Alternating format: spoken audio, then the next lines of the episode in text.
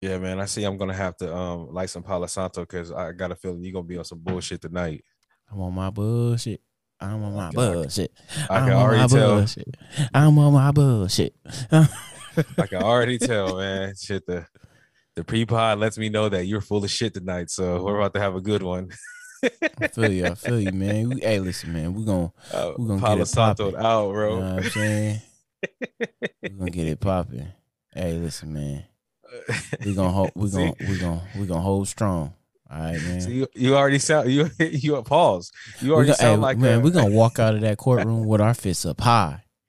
Oh, strong. Man. Hey, I'm gonna take my sentence on the chin, cuz I got time today, cuz. I guess we get it straight into this shit. I got time today, cuz. You know what I'm saying? Hey, yo, man, Jussie Smollett. Somebody gonna have time today. Jussie Smollett, man. Yo, hey, did you watch the video? I didn't. Well, I watched the video of him leaving the courtroom, though. You didn't watch the video where he was sitting there and he was just like, you know, before the sentencing? Yeah, like during the sentence, like right after the sentencing, but he's still sitting there. Yeah, I would love to. I want to see that camera angle right when she sentenced him, like it's right when she gave him the days. Like, oh, bro, yeah. He said, "This dude is wild, man." So he said, "I still stand in my innocence." You know, I mean, all the evidence is leading to this nigga being extremely guilty and extremely setting up this bullshit. Extremely, bro. Said extremely guilty. Like, nigga, you're dead. Like, we're 1,000% sure that you're a motherfucking liar. It's like the niggas in New York who pulled up on the motorcycle at the bodega and they walked in and like shot somebody, and a dude who was operating the motorcycle. He's sitting there at the front door, you know what I'm saying, because he's waiting for the getaway driver. Yeah. So he's sitting there on the motorcycle, and he got a Pooh Shiesty mask on, right? Yes. So I don't know if he having trouble breathing in it or what, but he pulled a mask all the way down. So now his face is completely exposed to this camera that's right on him. And then the nigga does his business inside the bodega, and he hops back on the bike, and these niggas, and they out. They gone. It's the same shit that Jussie Smollett is on, man. Like, it's like the evidence is too thick, bro. Like, come on now. Like I understand, look, being a former cheater and being a, you know what I'm saying, being a nigga that was moving around in the shadows, lurking around the shadows on the sneaky link. Yeah. You know what I'm saying? Like, sometimes, like, one thing I've learned is that, like, I know a lot of people want to live in their lie. Like, they live in, they're gonna take that lie all the way to the end, and it's lie before tell the truth. You know what I'm saying? Mm-hmm. I've always learned best that you tell the truth, get the shit off your conscience, and then let's either build, let's walk away, let's figure this out. At this point, Jussie, come on, my G. Come on, Jussie Smollett. In his scenario, yeah. But when it comes to like cheating, like you just cheating, lied. Like when I was back in the day, my thing is like, shit, I'm a nigga gonna have to die with the lie.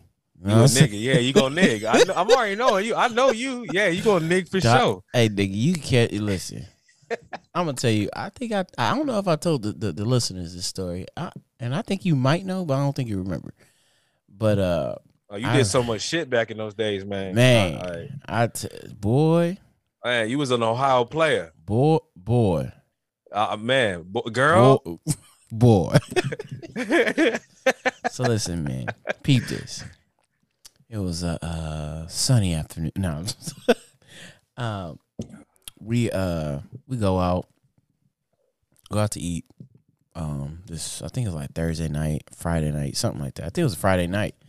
Go out to eat, and I get a little faded. Blah blah blah. Knocking them back. We get back. Nigga tired, so she we go. We put Kate in the bed. Put him in his room. Go to sleep. Blah blah. I go. I pass out while she's in the shower. Okay. Knocked out, bro. Okay. No, I don't know if that was a mistake or what. But anyway, nigga left his phone, you know, a little open. Oh, shit. Business. Nigga, I wake up to haymakers to the chest. Yeah. Yep. I'm like, yo, what the fuck? Yep. Instantly get up, nigga. And then so I'm like, what the fuck is going on? She's like, man, what the fuck? She's like, who is all these bitches? And I'm like, fuck. So back then, this is like, I want to say this is probably like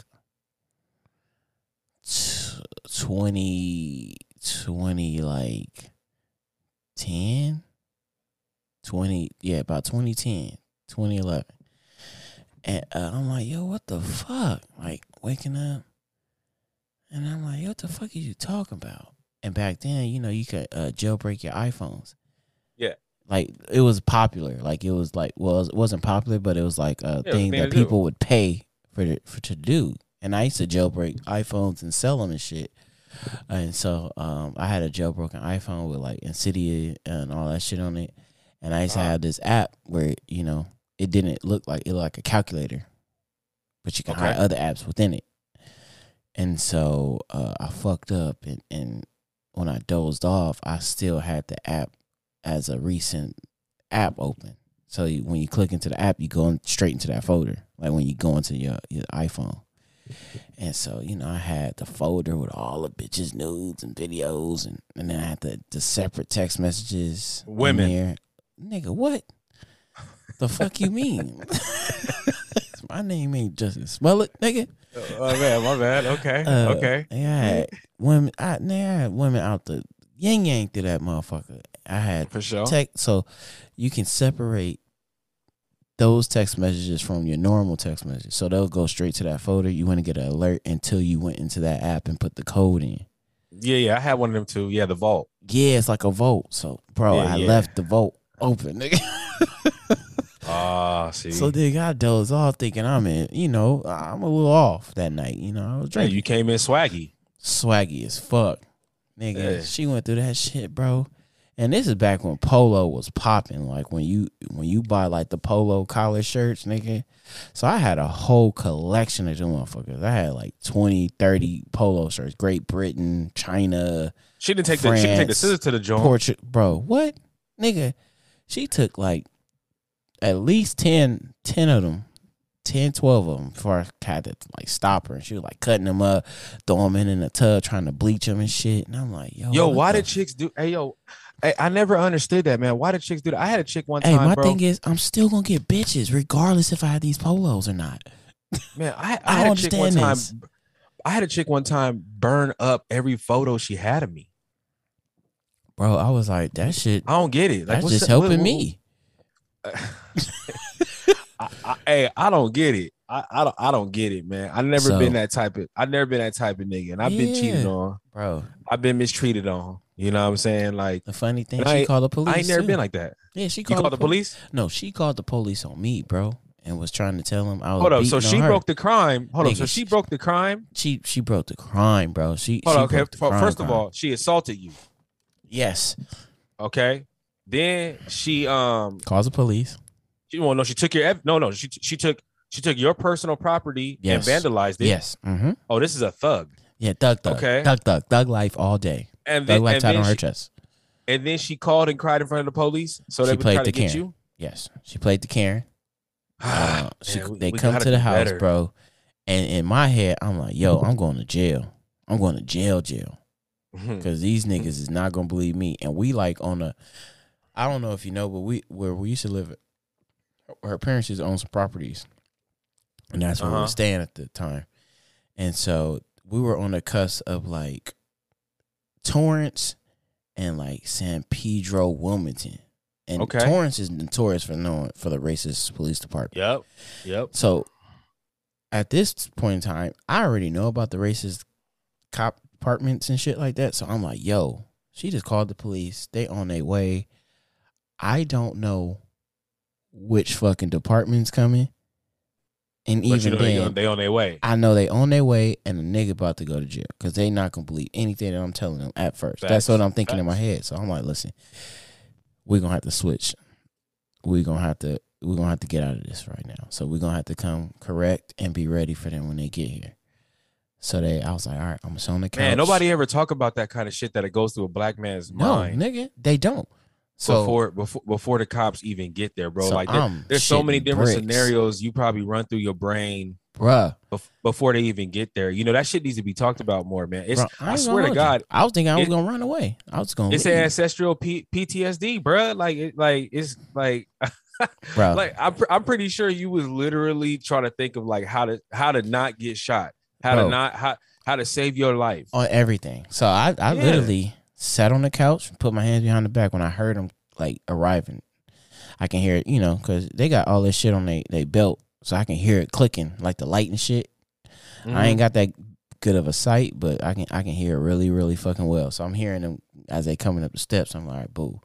So they come to the door and they pounding on the door. I'm like, and they was like, can you open the door? And I was like, yeah. And I was like, just so you know, I don't have no weapons. I'm opening the door. So they open the door. They come in and they was like, can you sit over there? And I was like, yeah, bet. So I put my hands behind my back. I was like, just put my hand behind my back. I don't have no weapon. Put my hands behind the back, and I'm sitting there chilling. They was like, oh, we've got a call for disturbance, blah, blah, blah, of a possible domestic, dispute. And I was like, yeah. And so he was like, so the other cop take her outside to ask her what happened. And the cop was talking to me. He was like, I know you got your hands behind your back. I'm just going to put the cuffs behind you. And I was like, yeah. I was like, damn. I was like, I didn't do nothing wrong, but I'm going to let you do that. You know, just if you feel safe with having me cuffed, cool, bet. He put the handcuffs behind me. He's asking me these questions. Like, so what happened? I was like, man, listen, I was asleep. We had just got back from eating, blah, blah. She goes to my phone. I get woken up by, you know, her hitting me on my chest. I have like marks and stuff. So I started, he was like asking like, what you got cuts and stuff on your neck? And I was like, yeah, she was, you know, she was trying to hit me and shit. And I was trying to keep her away from me. And then he was like, so what happened? And I was like, man, she started grabbing my clothes, cutting them up, putting them in the tub. She was trying to bleach them. I was like, she was trying to clean up before they got there. So she was trying to hide evidence. So I was she put some shit over there in the bag. They wet. You can check, man. Go through, you know, check, do what you got to do. And so the other cop come back in, and she's outside. And he was like, man. So they like talking. And I'm like, yo, like, are they gonna believe her? Or are they gonna actually look and fucking see what the fuck is actually around? So they examined her, and they was like, yo, he was asking me, do you have a contact? And I thought he was talking to me. And I was like, yeah, who the fuck am I supposed to, why am I supposed to be calling somebody? He was like, oh, I'm not talking to you, sir. And he was talking to, you know, his mom. And it was like, yeah, we're going to take you in. So at this is like around the time where if they got a domestic dispute, like they're taking somebody in. Somebody's going in, yeah. Somebody's going in. And by the grace of God, me not being retarded and you know, responding to even attacking her back. We don't use that word retarded. I'm sorry. I get what you're saying. Not being in the right place in my mind. No doubt. All right. Stepping outside of my mind. Okay. And acting out. I don't know if that's better, but roll with it. We're going to roll with this shit for right now. But yeah, they outside of your mind. Yeah, stepping outside. They took her in? Yeah, they took her in. I got to press charges into her whole career. Well, if you'd have been a bitch ass nigga for doing that, I would have. Exactly. I would have been banned. I would have been banned. I would have been banned. Absolutely. But see, I didn't. Man. You know what I'm saying? But you know what's so funny? What's later on in life, nigga, she still did the shit again, and I ended up going to jail. Remember the shit? I went to jail for 2 weeks. I'm already knowing that she put a fake domestic violence report out on me. And, well, I mean, of course, she didn't press any charges after the fact, but yeah, I went to jail, and I was with Kaden when I went to jail. Well, that's because you were given that car in the car seat. That's because that's what DD. You know what I mean? That's true. That's what Dick do, dude. That's it. So yeah, that's what it does, bro. I was in a situation like that too when I was 16. I'm coming back from I don't know where, probably a movie, dinner, something like that, with a girlfriend of mine. And we got into like a little lightweight argument on the way home, and she had a panic attack, and we almost crashed. Like we almost crashed. Like we almost veered off the overpass. Mm. Yeah. So you know, I grabbed the wheel, and then you know, in her state, because she was having a full blown panic attack. Like she wasn't really there, but she was there. So I gave her like direction and like, you know, like hit the brakes and shit like that. Then I put the car in park, and then whenever I hopped in, I grabbed her, put her in the passenger seat, and I didn't know how to drive, bro. I never had driven at that point. Like I was a late bloomer to driving. I didn't start driving till I was 18, like and a half. And I didn't know what the fuck I was doing. And I drove home. I drove home. I parked the car. I picked her up. I carried her in the house. She was like non-responsive. And so I called the ambulance. They came. I rode in the ambulance with her up to the up to Olive View, which is like a little it's a hospital up by where I lived in Sylmar. And we was in there and they was taking care of her, and she, you know, she came back, and I'm just waiting in the waiting room, you know, just chilling, minding my own business. Yep. You know, just waiting for I'm gonna wait there until she's ready to go. You feel me? And no way I was leaving her there, period. And next thing I know, I'm approached by two officers. They pulled me in like to this little cubicle, like locked their little door or whatever the fuck it was, put me in handcuffs, sit me down at the table, and just interrogated me. And they kept trying to get me to admit guilt, like I beat her up. Okay. There was one cop in particular, older Spanish dude, that was just like, they tried to pose questions and shit. He wasn't really just even putting questions. He was trying to lead me into he was leading me on with questions, like trying to like basically say that I beat her, you know, and that's the reason why she was they were trying to phrase that shit. Yeah, and the way they wanted it. Yeah, and it's just like in that moment in time, I realized like what kind of scrutiny black male is under before anything else. Like it doesn't fucking it's crazy, like.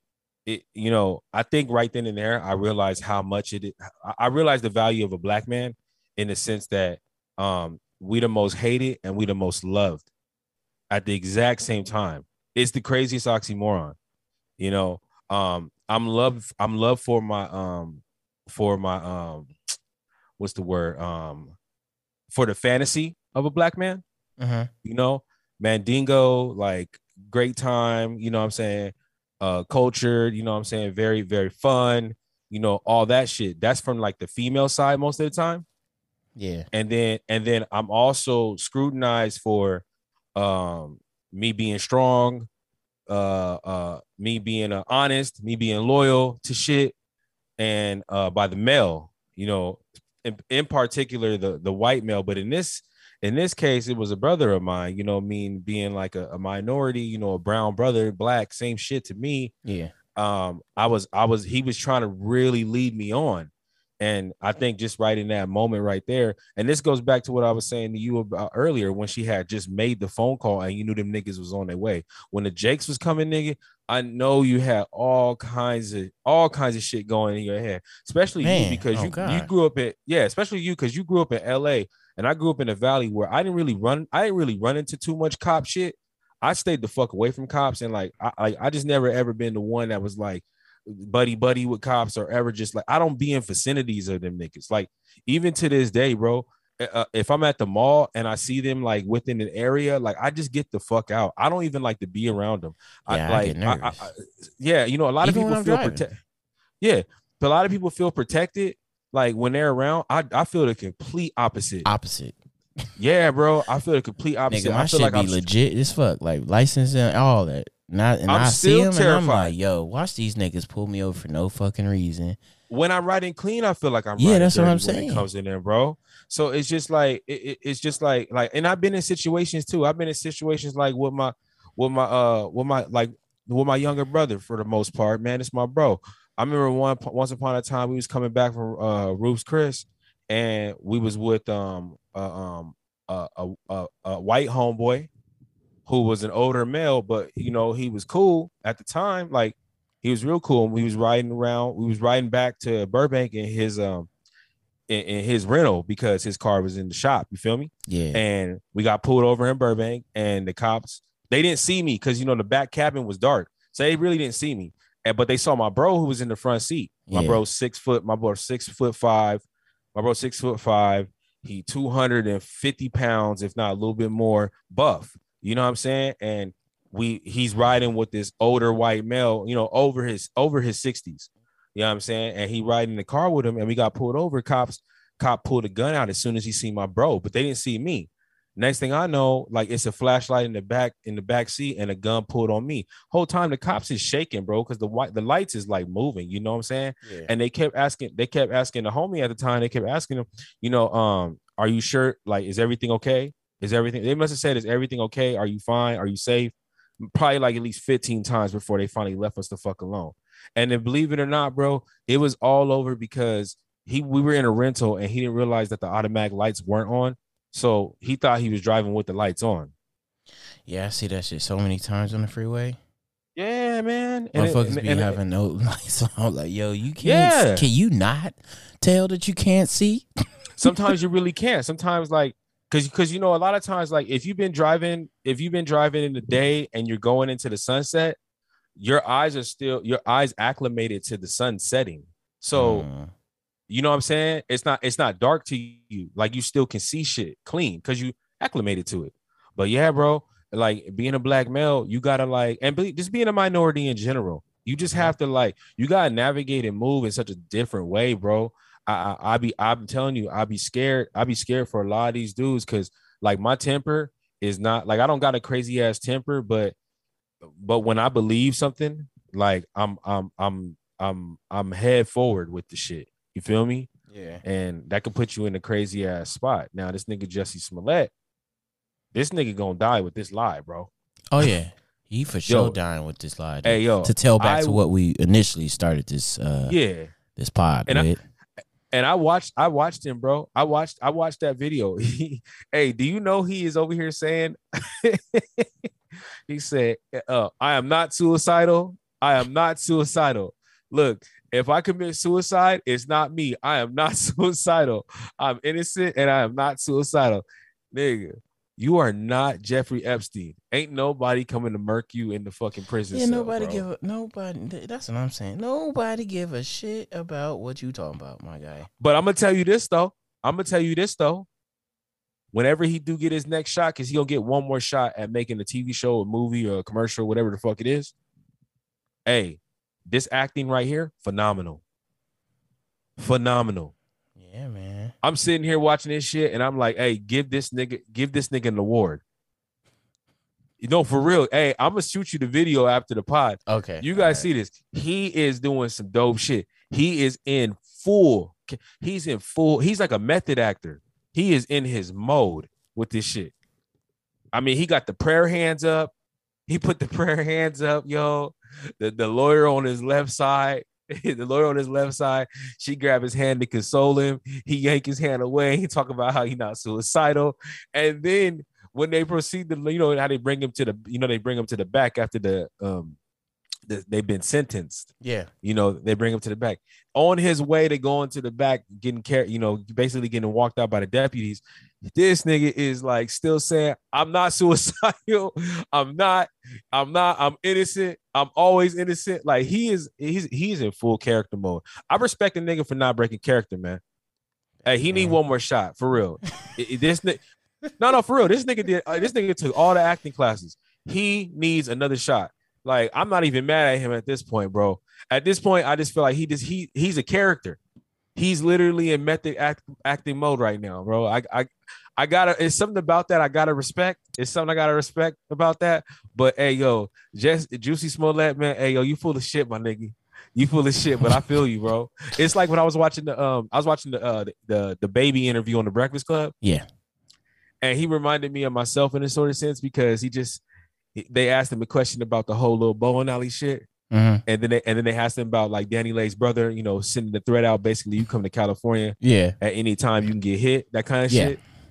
And he was like, I was scared for my life, even in that bowling alley. Like even when we was throwing punches, I was scared for my life. That's why I reacted the way I reacted because oh man. He goes, I'm telling you, I even stayed away from LA for a couple months because I'm scared. Like I'm like, hey man, I don't know what to do.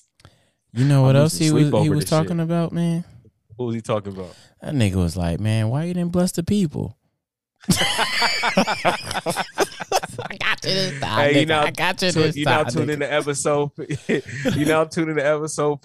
man. It's the Can I Talk Podcast. It's your boy, Will Bill. I'm here in the build. I'm in the flesh, bitches. You know what I'm saying? That's what it is, man. Yes, maybe he is. AG might come. I don't know. We in the building tonight. But I'm here with the host with the most. You know what I'm saying? Probably pull up on you and pull that toast. That's that nigga, man. You're that blicky, blicky. You already know who he is. That blicky, that's Coop. Blicky. Yeah, yeah, yeah. Good? Some of you, some of you bitch ass niggas and some of you bitch ass. Mm-hmm. They know this nigga has Jay House. He's in the building. Yes, sir. What's up with your bitch? Man, I got so much shit to talk about today, man. I've been so much shit flowing through my head. That's what I feel like. I want to. I try to tell him you on that bullshit today, man. It's so like I got shit that I wanted to say that I'm excited and I wish I had some money to get, and I'm gonna get.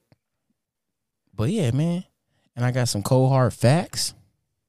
Oh, you got some facts today? Man, I got a fact for you, man. I got a fun fact. Keller, man. Hey, run the facts. I got a fun fact for you today. Okay, what's it look like? Did you know that your anus is the coldest planet? It's the coldest planet in the solar system. I actually did know this. Okay. I actually did know this. I actually did. I wonder how do they scan or you know gauge the temperature of Uranus. Well, you know, do they stick a probe out in the sky or something? Or do they measure the, you know, like how do they get that? Are they probing? You're gonna walk us into a pod that is very conspiracy theory like. Just saying. Well, I was throwing that alley-oop for you. You got it, Bron? You got it, Bron? Can I hit you with a fact, D-Wade? What's up? Did you know that Neptune is a celestial planet, and if you took a ship, it's just a big ball of gas. You could drive right through it. Did you also know that tornadoes on Neptune are the size of Texas? Ooh. Yeah. Now, my question for you is, how the fuck do they know that, man? That's why I was throwing it up there. I said, yo, how the fuck are we finding out these facts about these planets if we can't travel to these motherfuckers? You want to hear a theory about Venus and Mars? What's up? So they said we lived on, so it's a theory, okay? So it's not real. But they said that Venus was probably the first Earth. And something happened to its atmosphere, and that's why it's too hot for humans to live on it. So are you telling me that these movies where they're talking about Earth 2 and Earth 0 and all these other Earths could possibly be real? Well, just saying. One might say that Earth 2 is where we're at right now. Or could this be Earth 3 and Earth 2 is Mars? Oh yeah, I've heard the theory about us really being Martians and there being a great galactic like war on Mars, like a nuclear war, and you know how all these niggas is like trying to head to space right now and all that shit. Like, it's a big obsession with that. I'm just saying. Yeah, man. You know what I'm saying? Hey, your boy Elon Musk had a kid today too, or not today. He had it back in December. Man, shout out. First of all, shout out to Elon Musk. I mean, he ain't doing shit for me. Yeah, he ain't doing shit for me neither. But yeah, shout out to that nigga, I guess. Come down on the prices, nigga. Come down on the prices, my nigga. I'm going to fuck around. Offer us free Teslas, my nigga. I'm going to fuck around just get the Mustang. Listen, man. Speaking of electric cars, I need some money, nigga. So I need all our fucking listeners right now. I need y'all to go ahead and hit make sure y'all rate and subscribe. I was gonna say raid our podcast, but rate and subscribe, or at least rate our podcast on Spotify. It's really easy. All you got to do is just hit the little star, just a little, and then give us a 5-star. You know, just a quick little 5-star. They ain't gonna ask you no questions. It's just a little button. You know what I'm saying? It's going to help us grow and get noticed to other, you know, audiences, you know, grow our audience. It was just hit the little button. Tell your friends, man. That's it, man. That's all we asking. You know what I'm saying? Tell your friends, tell your homeboys, tell your homegirls, you know what I'm saying? So a nigga can get this iX M60 BMW all electric car. I'm trying to be safe out here. You know what I'm saying? I'm trying to, you know, help, you know, our solar system. You know what I'm saying? I'm trying to put that good emission out there. And I need an all-electric car, a nice one at that. Yeah, just because I feel like the better the brand, the more eco I'm being. You know what I'm saying? It's just a button. I mean, it's just a button. Just hit it. Just tap one time. You see it right there. It's 1 star, 2 star, 3 star, 4 star, 5. Just give us 5. Well, what you're going to see is 5 stars. So if you see that, them stars, it's only 5. You just need to fill it in. You know, on those books when you're learning how to color in shapes and all that, color in all 5. That's it. That's all we're asking. Yeah, man. I need that car, man. You like that shit, huh? I love electric cars. I love where it's going. I know you like electric cars. Then you stay charged up. You charged up right now. Yes, go. Hey, man, for real. Hey, that super creatine is kicked in. Ding ding. Yes, ma'am. Ding ding. Yes, ma'am. You know how that check go up. Ding ding. I'm checked, baby. Let's get it. No, but yeah. Oh, that shit finally kicked in, huh? Yeah. I felt it when you were talking. I said, yo. Cool. Wired. I had a coffee. I'm a little jittery, too. So no, but yeah, I really want that iX M60 BMW. It hasn't released yet, but man, when I tell you this motherfucker is sexy, it's sexy. I hear you. Look. I'm gonna send you nothing but healing energy, and I know you're gonna get it. You know what I'm saying? Man, I'm sending you healing energy, man. We both gonna achieve heights where us getting a car like this is probably gonna be 100-something thousand. Ain't gonna be shit to us. You know what I'm saying? Facts. But I'm not gonna be the type of nigga that's gonna be cocky about. Wait, did you say that? Did you say the iX M60? It's an iX M60 BMW all electric SUV. Hey, why'd that just pop up in my phone? Get the fuck out of here. See, it's the algorithms, man. See, man. Listening to it. And speaking of algorithms, man, yo, I'm like, how the fuck do you switch your algorithm in IG, dog? I'm getting tired of seeing, yo, they send me the same chick, bro. Like it don't be the same chick, but it be the same chick. I'm gonna tell you this. I know how. Well, I don't know exactly how the algorithm works, but I know it also plays in who your contacts are. So I'm gonna tell you. There's a group chat or whatever. I got like a little group chat or whatever. But one of my homeboys, he a single nigga. So you know what I'm saying? He like to show us the type of girls he like. Yeah. My thing is, this nigga has the most outrageous like rate for IG models ever. And when I say this nigga be liking all the IG models. They be popping up against Serato? Nigga, I'll go to explore page and go search for something. That's all I fucking see. And I'm like, yo, I don't even follow IG models. So why the fuck they in my explore page? I follow more food than I do people. I follow food. I follow like a couple of like money, empowerment people. I follow a lot of ratchet shit too. See, yeah, the only ones I follow is like hood videos, something like that. Like and Grindface. LA videos, some shit like that. But bro, yeah, I'm like seeing all these all day. Instagram models, and I'm like, yo, man, shout out. Well, no, not well. Shout out to Ahmad, because Ahmad, you the reason why my algorithm's fucked up, because you always fucking on Instagram liking these IG models, and he's showing us the ones that you would just fall in love for and marry.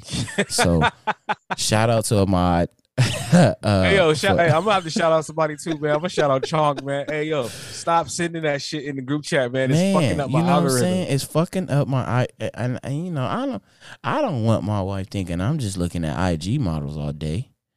Yo, the thing about it is, it just populates your page. Yeah, like, literally. It, like I mean, it's the only thing that is showing, man. I mean, I follow all sorts of shit. Like I follow space shit. I follow cars. All kinds of shit. Man, I don't follow no IG models though. That's the funny part. You know the fucked up part about it is the algorithm then figured out my type. Oh, let's not go on to YouTube. It's only sending my type. Them niggas be trying to get a nigga locked up. Won't let me down. Oh, nah, man, it's too much. I go on YouTube. Them shorts. That's just short. You know, YouTube shorts or whatever they call them, motherfuckers. Uh huh.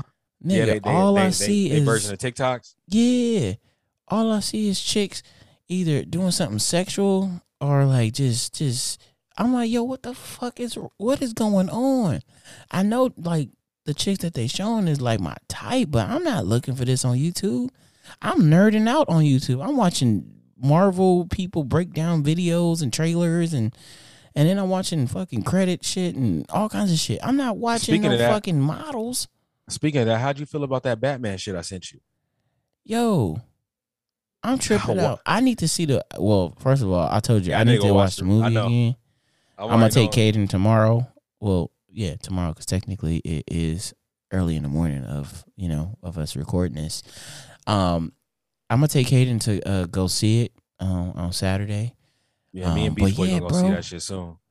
I'm like, I fell asleep on that motherfucker and woke up. Don't know what the fuck happened in the movie, so I need to watch it. I heard somebody describe it as Batman Law and Order. Man. So you know what they do? I know I read about this, and so basically this is Batman before the Dark Knight. Oh, okay. So everybody's assuming like, oh, this is like he's the movie is like is, and I'm gonna watch it and I'll have a better understanding from it. But a lot of people are saying this is definitely confirmed that this is the Batman before Dark Knight. So this is him trying to battle. He's having an internal battle of like understanding what he is and what he can do for the people.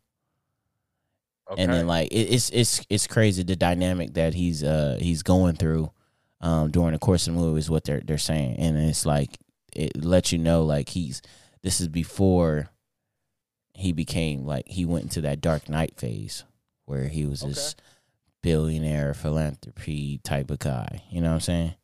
Okay. So he's having that struggle of how should he approach the things that are happening in his life. So yeah, that's what I've gotten. I haven't, like I said, I technically haven't seen the movie. I allegedly seen the movie. Okay. I've caught more sleep than I've seen the movie. So yeah, I mean, pretty much been treated like I was treating The Matrix. Yeah, basically, yeah, for sure. But what I've been getting is that he did a pretty good job of being Batman. Hey, you seen your boy Big T been real talkative lately?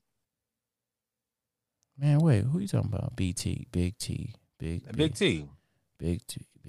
I'm thinking of all kinds, and I'm thinking of Tiger.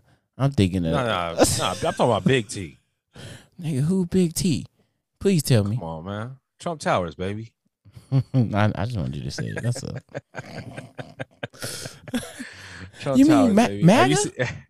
Have you seen him lately? He's been real talkative lately. Well, you know he got that new social media. I don't know if it launched already, but you know it's not launched on Android yet. I know that. See?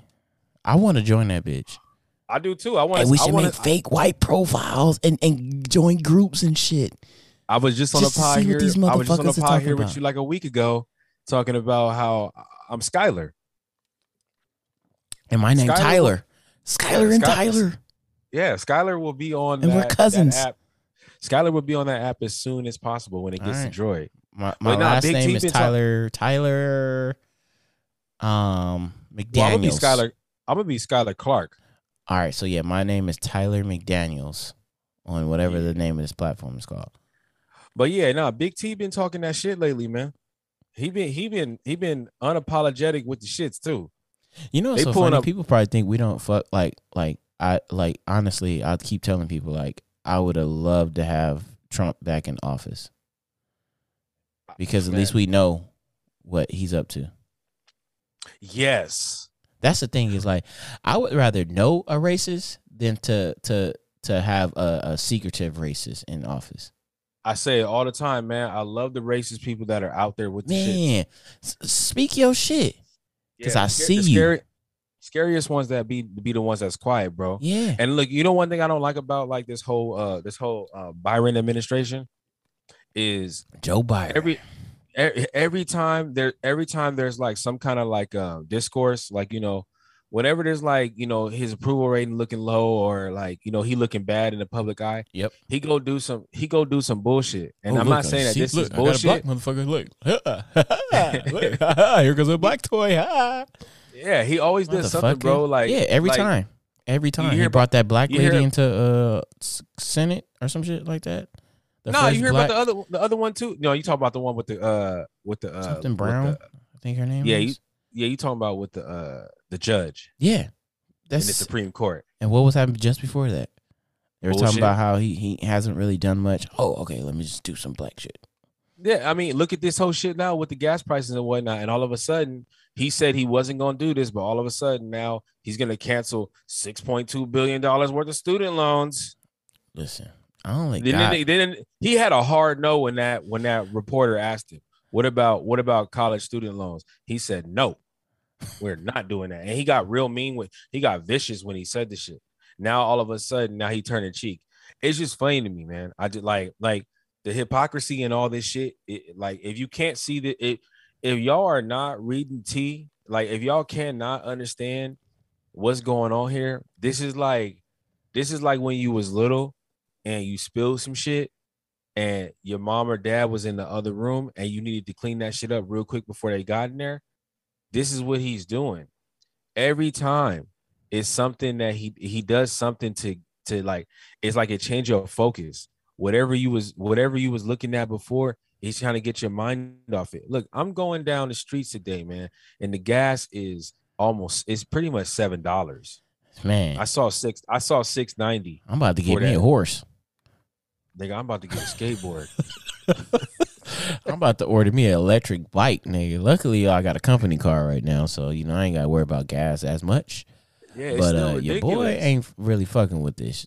I mean, I do got a hybrid car outside of the work car. You still got to put gas in it though. Man, hey, shout out to Honda, man. They made a nice, and this is not a sponsored ad, but I want to shout them out, man. They got a nice ass hybrid. They got a Honda Accord hybrid. Motherfucker, I've been driving that shit for the last like 3 weeks, 2 weeks or something like that, the company car. And it's dope. It's nice as shit. I love it. It don't have no gears.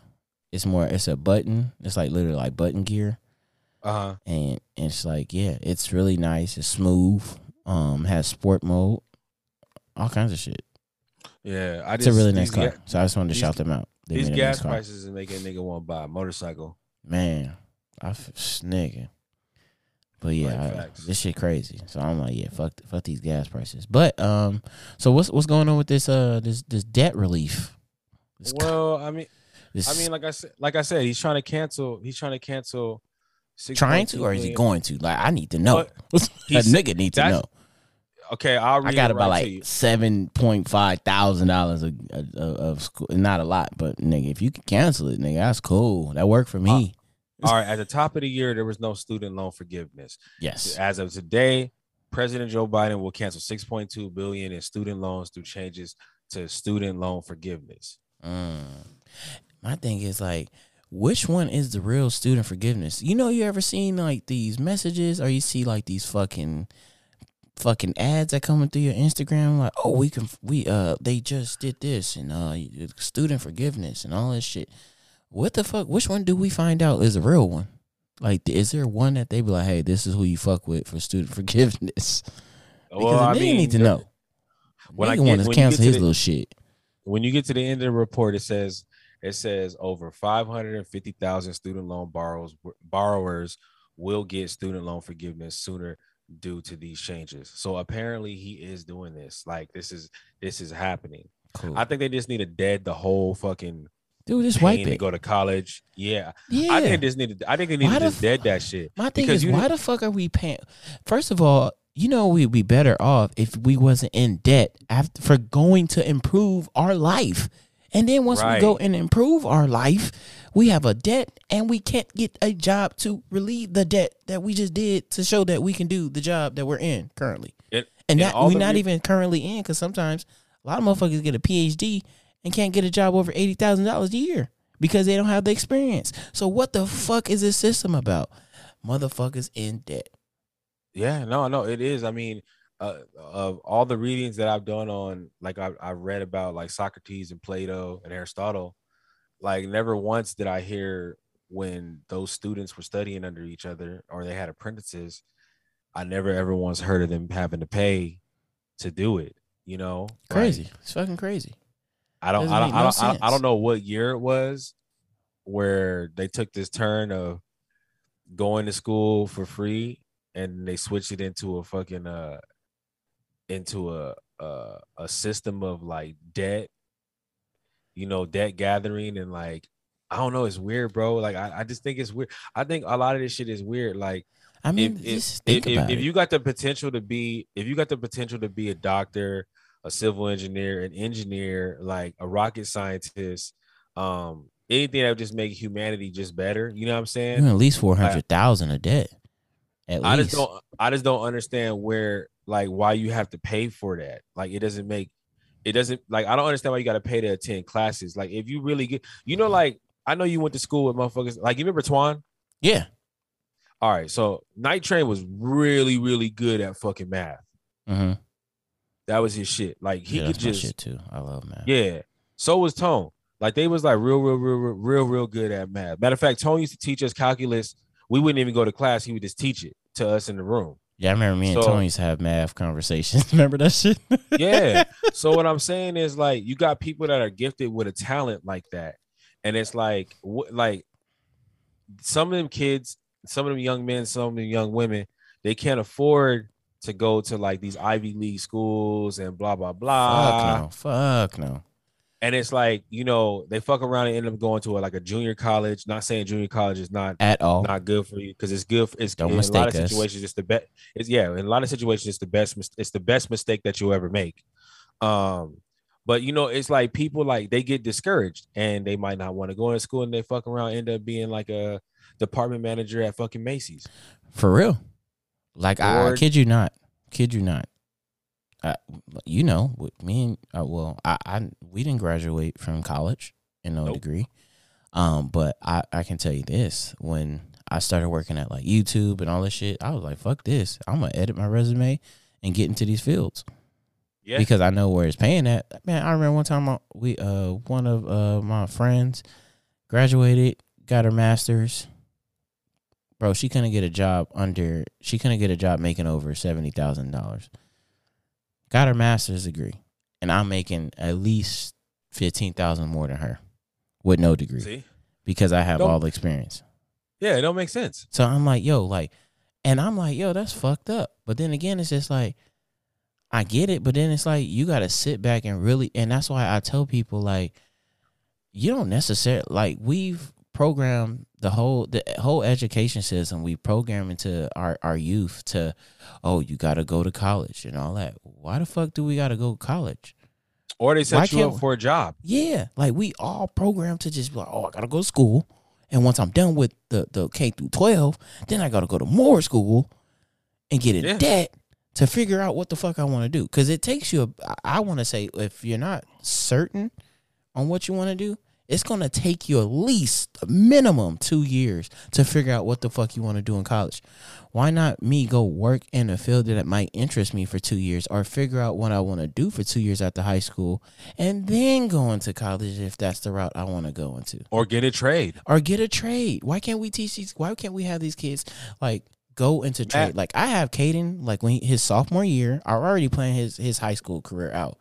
His sophomore and junior year, he's taking a trade each of those years, just to have something to fall back on if he doesn't want to go and he feels like college is just too much for what he want to do. Yeah, I felt overwhelmed. He's really fucking smart, so I'm not tripping. He loves school.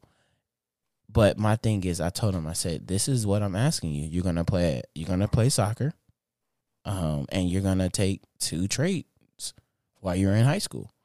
That's gonna seem like a lot, but I guarantee you're gonna thank me later. Yeah, you trying to break generational curses. I was like, you're always gonna have these 2 things to fall back on, and who knows, you might fucking love it, and you'd be like, you know what, fuck that, I'm gonna start my own business, and I guarantee you, I'm going to fund your business.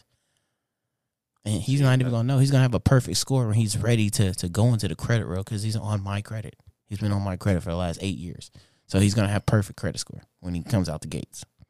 See. You set them up. I don't want everybody to do this shit, because it's I didn't know. I don't know about you, Will, but I didn't know this shit. I didn't know about credit and setting people up for the future. It's little things you can do that can set them up to be great. Yeah, I didn't know nothing about this. Like, I'm telling you, like, I'm 34 years old right now, and I've been trying to learn. No. Yeah, no, facts. Damn. I am old. What's the name? Damn. Hey, you got me feeling like Don Cheeto. Nigga looked at him like, nigga, what? Nah, but like for real, like I'm 34 years old, you know what I'm saying? And every day is a constant struggle with me trying to figure out how to just be a man. You know what I'm saying? My dad didn't have influence like that in my life. Like, so like I said, and I think I've said it before on this podcast too, every day is a learning experience for me. Like I was raised by women, and that's why I argue. That's why whenever I get into arguments, I'm really good at arguing with women. And like, it's like all my male qualities, like I've had to like learn on the go. Hey, Will, you remember this? Keep talking. This nigga, man. Oh, yeah. I know what you're talking about.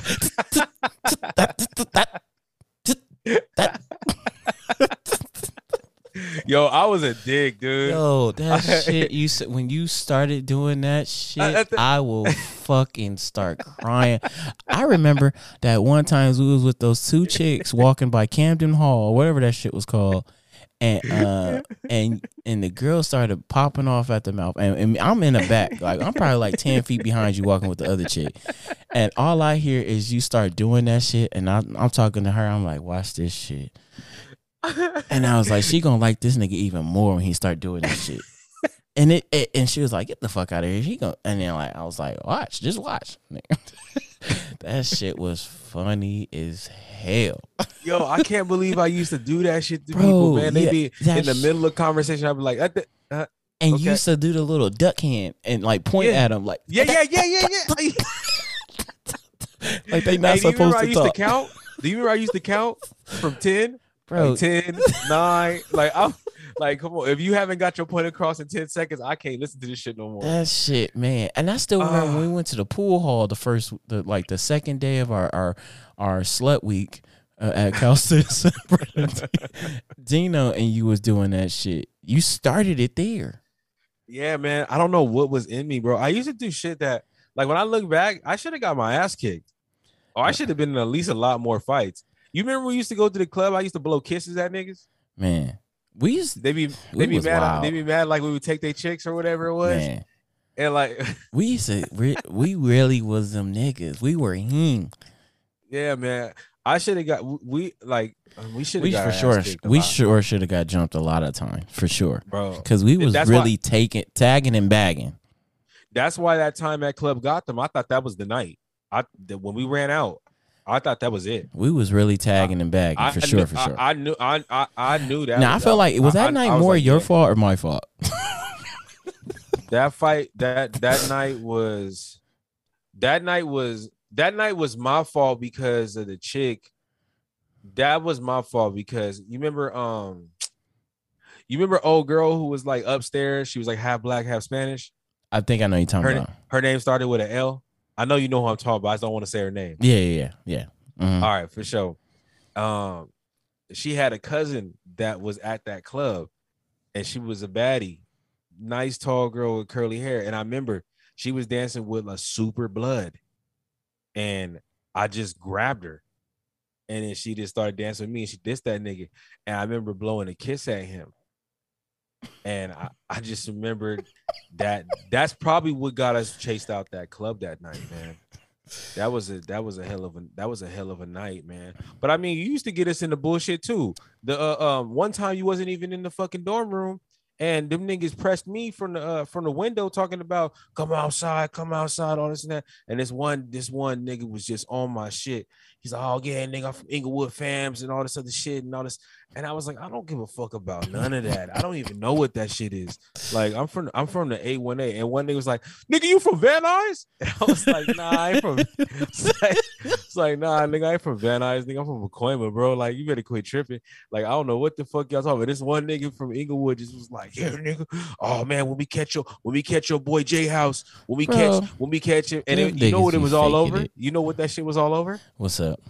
You went to a party with the rest of Scheme, and I didn't go that night. And when y'all was there, you was like. So what I heard is this, and I don't know if you remember this because this wasn't worth shit to remember.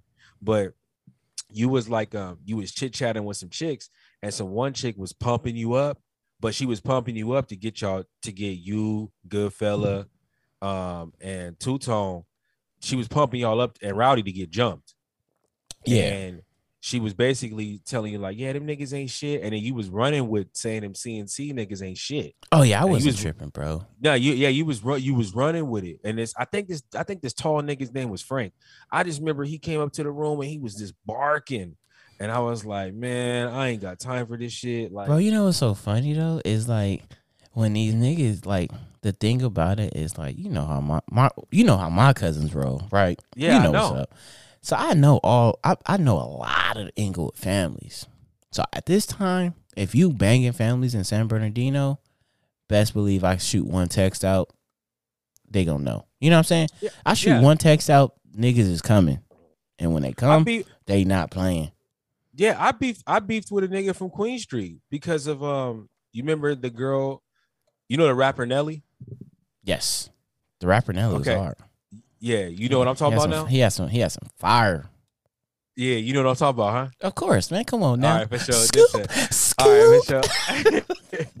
Yeah, I remember the whole time, like, you know, like I was over there with that situation, and I remember some nigga from Queen Streets was just like on my bumper about some shit. And I'm gonna tell you one story before you go into that though.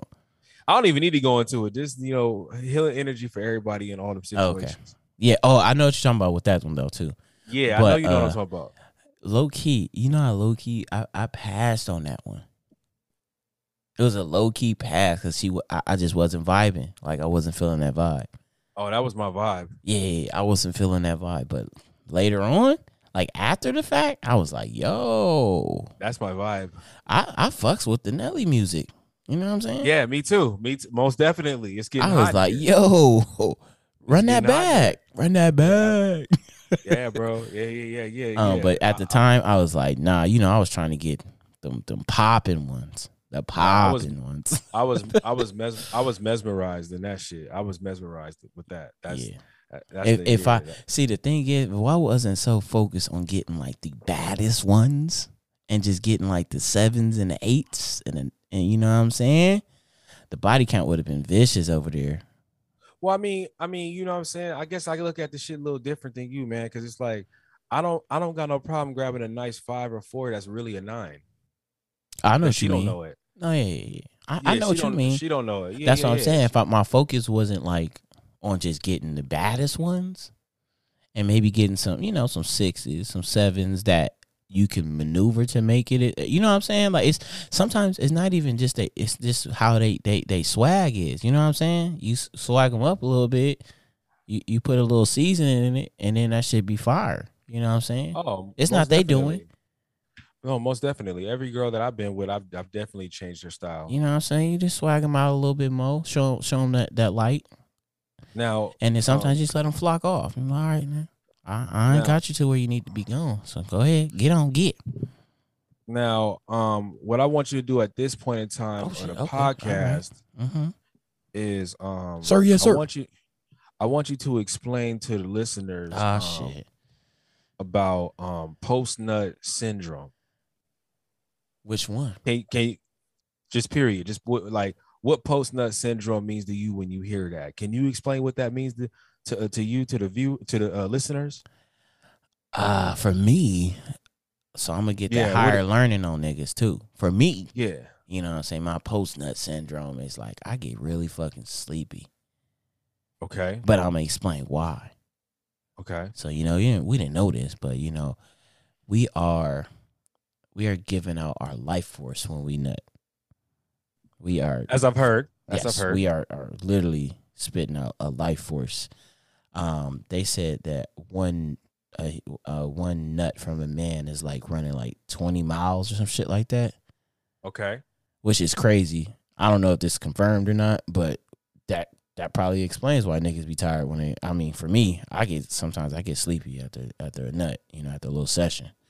But that for me, I feel like, you know, that post nut syndrome is like you either knock out right away or you utilize it and make it. It's kind of like they say, like when you take like not ecstasy, but if you take like a shroom, I think it is, or an edible, if you fight the urge to not go to sleep, it's a crazy high. It's kind of like that. but most niggas just fall asleep through it. All right, now let's dig a little deeper into it. Sounding like a therapist and shit. We need to know the core. We need to get the root of this. Well, you know, issue. I just you know, I want to unpack this. Let's unpack it. Let's peel it back a little bit more. Let's get the layers down. For the listeners, of course. I just always for the listeners. Absolutely. I just want to know. So, those were good experiences that you had with the post nut syndrome. Do you have a bad? Oh yeah, I'll tell you the bad ones. Well, what I want to ask you is this. What I really want to ask, I'm setting this up, is that does post nut syndrome let you know how you feel about the girl? And if you and if it does, can you tell me the situations prior to marriage where you might not have been, you weren't really sure, you might have been on the fence, you were Switzerland with it. You might have liked her, at least you thought, and then post-nut syndrome let you know what you thought. So listen, you're right. So post-nut syndrome could work in two ways. Okay. Post-nut syndrome can give you a moment of clarity. Okay.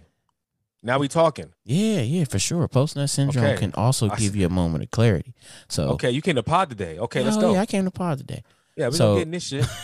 So with post-nut syndrome, I'll tell you a couple instances. Okay. Like when me and Kate and Mom kind of broke up. Okay. I was out there for 3 years straight. I mean, out there in the streets. Yeah, you know what I'm saying? Was Gurbing up. Like, I wasn't hitting super hot B numbers, but damn. But you was still doing it. You know what I'm saying? Nigga was getting this 25, 6, and 4. Yeah. I was putting up some good MVP type stats. You know, not necessarily a triple double, but right there, all star for sure. First team, right there on the cusp. I might be that first team. Might be for sure second team, but I will be at the all star game. I will be at the all star game. Might be a starter. Okay, well, talk your shit. Let them know what's up, him. No, go ahead. Putting up numbers, you know what I'm saying? I hear you. I've had those instances where, I'll be at the club, I'll see one, I'm like, bad. Okay. I'm already feeling this tension, you know what I'm saying? Mm-hmm. So off the bat, I got to see what this tension about. Okay. We might have good chop it up game. So y'all got a good vibe going. We got good chop. We got a good dialogue going. Boom. Okay. All right, bet. So we talking. Boom. I'm like, damn, okay, bet. Instantly in my head, and this is why girls used to, some females didn't like how I moved because my thing is I need to get the sex out the way because you ain't going to tell me, and I don't give a fuck what any female or any nigga tell me. It's always physical attraction first. I agree with you. Because I can't see your inner beauty off top. My shit is I'm looking at them titties and them ass, them toes, the face. I'm looking at that first. This is what attracts me first. Okay. And then they peel back. Once you peel back the onion, you start seeing everything else, all the other qualities. So don't fucking tell me that, I saw her beautiful mind. Fuck out of here, nigga. You saw them big-ass titties bouncing in the club, and you I need that tonight. Or I seen that fat ass. I'm a pause you right there. I was going to say I was going to hold you. Pause. I was like, don't hold me, bro. Yeah, I got you. No, Bruno. I'm going to pause you right there, okay? I'm only going to give you a little pushback. Of course. Go ahead, man. For the people that actually do, for instance, I have a friend who practices celibacy to an extreme level. Okay. So I'm all for that. You're right about the physical attraction, but he's not planning on fucking. Okay? So his whole thing is he wants to get into her mind and that shit is sexy to him. Now, this is probably a small percentage. Yeah, that's a select few for sure. Yeah. And I don't hate on that. That's hate. Do your thing. Do your shit. Most definitely. But I want to speak up a little bit for those people because they are out there. But I'm over here on this side of the fence with you about physicality, looks, smell. Yeah. For sure. You know what I'm saying? Does she keep herself together? Does she do the maintenance on her? You know what I'm saying? Like for me. And sometimes you don't even know that until you get that back win, if you know what I mean. Yeah. Facts. That backboard win. Big time facts. Big I've time had that facts. Happen. That shit instant I'm done. I've had it happen too. And you know, when I come to realize that a lot of women don't really know about pH levels like that. Mm-hmm. And that has something to do with that as well. Now, I like chicks that are semi-fit. Okay. If not fit. But I don't really get to their face because I'm an admirer of the body aesthetically. Uh-huh. You know what I'm saying? Not necessarily like, oh, big tits, big ass, like, you know. I know what you mean. Yeah. Right. Okay. So, but I'm there with you. I'm here. I just want you to know that I'm celebrating you right now because I'm here with you on this shit. So now let's get back into this. This post nut syndrome with the chick that maybe afterwards you might not have been feeling. No, yeah, for sure. Because a lot goes through a guy's brain. Yeah, I mean, for us guys, we're not a lot. Well, for me, I mean, I can't speak for everybody, but I probably can speak for you too, Will, because we're pretty much linked in the minds. But for me, and right now, I'm gonna let you speak for me right now until you fuck it up. So go ahead. He said, "I'm gonna get off that exit when I see it's not going right." No, for me, it's more of me feeling a certain type of way. Okay. And understanding, like, okay, my thing is, like, I don't want to vibe with somebody and the sex game is trash. You know what I mean? I know exactly what you mean. And unfortunately, like I feel like at my age, I'm not saying I'm super old and shit, but I just feel like I'm at a point in my life where I don't want to be teaching somebody how to have a good sex game. You know what I'm saying? I hear you. Like, yes, sometimes it's like, okay, I can see where I can maneuver it, but I've never been the type. I never been the type to be like, oh, can you like grind it like this? Like, I've never been that type. Okay. My thing is like, okay, this shit kind of trash. So, in my head, I really have these moments while we're in the bed. I'm like, yo, she do not know how to ride dick. I know exactly. Like she's off beat. See, the thing about it is I'm laughing because it's a lot of men that right now you just took them back to their man brain, and now they're reliving situations that they've been in because post nut syndrome will have you asking a bunch of questions about shit. And yeah, and so my thing too, it'd be awkward as fuck, but like, you know, like when you fucking, I don't feel like demonstrate like, hey, can you arch your back a little bit more? Like, yo, like, I just need you to understand, like, I need you to get up in that. Like, I can kind of grab you and pull, but I hate when you try to grab them and like angle them right. They like fighting it and trying to move all over the place. It's like, yo, I got you. Now, I don't have a problem with giving some guidance. Yeah, some guidance. But I don't like talking about it. And I don't mind her giving me guidance. And you know what's so funny? I don't really like talking during sex.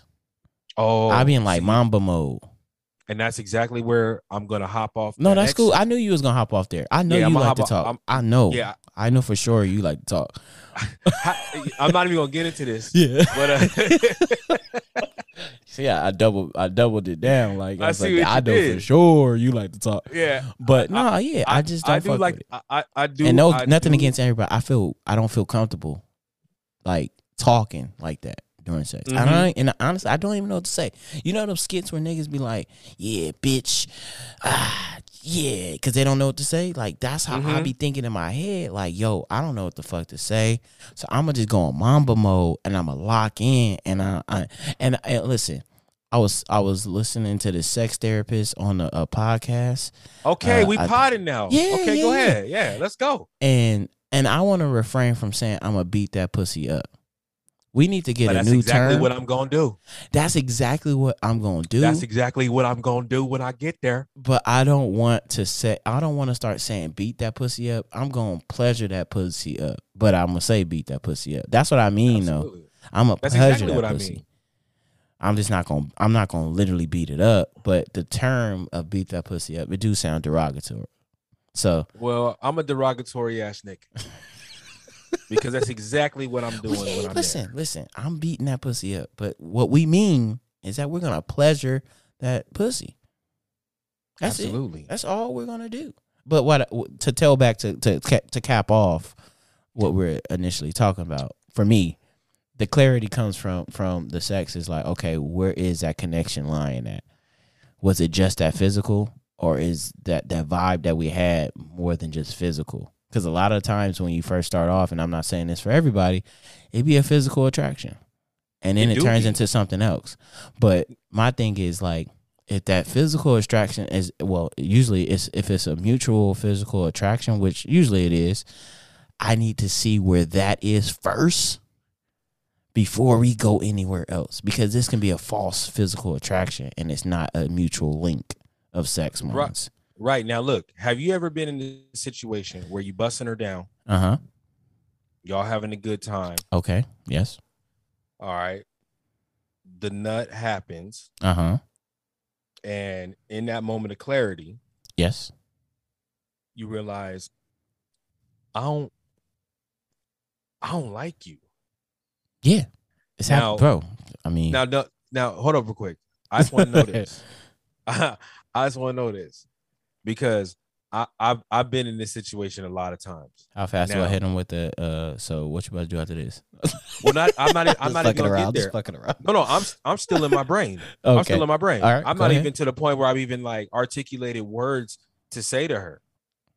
But you be like you get like, do you ever get depressed because you feel bad?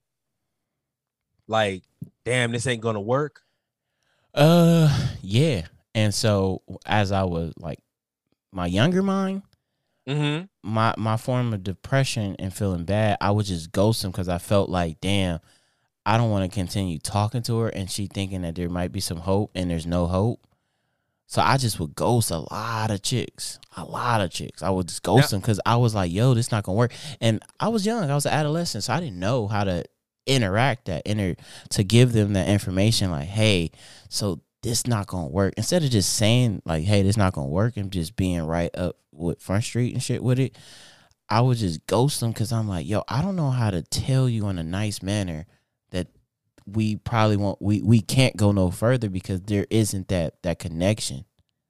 Okay. So I would ghost a lot of people. The older me though, it would be more of a formal text like, hey, you know, I had an amazing night last night. I would. You said a formal text. Yeah, formal text. You know, it was amazing last night. I just don't feel like we have that connection. Okay. I would love to continue being friends, like cool, but like I just don't see us, you know, going further with this. And I don't want to steer you any other way. I don't want to prolong anything. I just want to be upfront with you. That's what the aged me would be like. Okay, what about, okay, let me hit you with a different scenario. For sure. So let's say the pussy was fire. Mm-hmm. Let's say the sex was that toxic pussy? No, like let's just say it was fire. Like you send them a text like, yo, if you don't text me back, I'm a do something. Let's say the sex mutually was fire. Mm-hmm. Right? You enjoyed it. She enjoyed it. Y'all want to run it back. Mm-hmm. Okay. Now, I don't want to like, okay, you know what? So I'm pretty sure you've had relationships with a chick where y'all was not boyfriend, girlfriend, and everything was understood that this was just a simple sexual excursion. Right? Oh, yeah, for sure. Okay. Now, post-nut syndrome, when you realize she getting feelings, but y'all just there to fuck. Ain't nothing else coming out of this. Y'all just there to get down. Y'all not planning on being together, but you see she's starting to give feelings. What is the post-nut reaction to when you start recognizing that? I'm ghosting, bro. Okay. I'm ghosting. It's happened a couple of times. That scenario. I'm ghosting because it's just like, well, damn, like I can see you getting feelings. Or I'll reiterate, like maybe a couple of days down the line, you're like, hey, you know, I just want to make sure that we good because, you know, right now I'm just not looking for something like serious. Well, because I recognize that men, and I'm going to speak for all men. Well, actually, no, I'm going to speak for myself. You can possibly speak for me, too. Yeah, no doubt. I just know that when in a situation where it's so we've already had sex, I climaxed, and now I'm in my head. So this is within the first, like, this is literally the first 20 seconds of after post nut, right? Yes. So and it's like a lifetime goes by. Yeah, for real. Right. Now it comes mad depression because I might recognize that, hey, I don't want to be with you. I don't want to do things with you no more, you know, or it might be like, I do want to do things with you, but I'm not taking you serious. Yeah. You know what I'm saying? Nobody really gets into the brain or the psyche of the male when, because like I said, men, we wear the burden of a lot of shit on our back, and most of the time we're silent about it. Yeah. For real. I'm saying? Because I've been with the good girl. I've been with the good girl yes. Who I knew. You know how many times I've been with a chick and I've told her, like, damn, I go, when wish you get I a boyfriend, met you like six, that nigga, 7 years. Not even that. I've been with women where I'm like, damn, I know when you get a man, God, you gonna hold him down. Yeah. Like you gonna be, but I'm just not in that mode right now. Yep, for sure. I'm demon time to fuck out, and I'm ready to do this. I'm real demon time, like for real. Like I already tackled you, and you cool, like you real cool, and it's just as far as where you might be headed, I'm not going that way. You know what I'm saying? Like you going on another path as far as, you know, relationship, marriage, or whatever the case may be at that moment in time where we experience each other, and I'm getting off on this exit because I still need to go to these other sites. You know what I mean? Because I need to experience this. You. I feel like you're already had that experience in your life, and that's all you kind of need, and you want to keep going this way. But I'm going to hop off here and let you go on your path. But you going to make the next nigga, whoever's ready to settle down, he going to love you for loving him and being with him. You know what I'm saying? Yeah, and there lies a fucked up part about it too, because, you know, when you got that understanding with a chick, like, hey, we just here for sex and that's what it is, and then she start trying to she find another nigga that she fucking with. Yeah, she might not even like him, but she find another nigga that she fucking with. And then she started to try to give you the trying to give you the bad attitude about shit. Yeah. They start to make you resent situations. You know what I'm saying? Like I had a friend with benefits that it was glorious. Mm-hmm. And then she ghosted me for a little bit.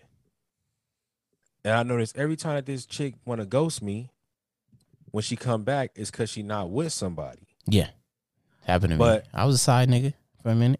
Right. But I feel like there's a line of communication that needs to be like withheld. Not withheld, but it needs to keep going. Right? Because as a side nigga, your responsibility is a little different. Your responsibility is only here for pleasure, right? So it means I can be 100% honest with who I am with you.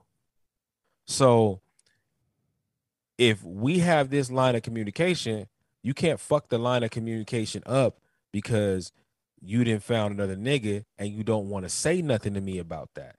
You should actually be the bigger woman, put your big girl pants on and tell me, hey, I'm fucking around with this dude. I like this dude. I want to take him serious. So this is what it is. I've been in situations where she didn't take that route, and I thought we did have that line of communication, and now I'm a little bit resentful. I'm a little mad I'm a little hurt.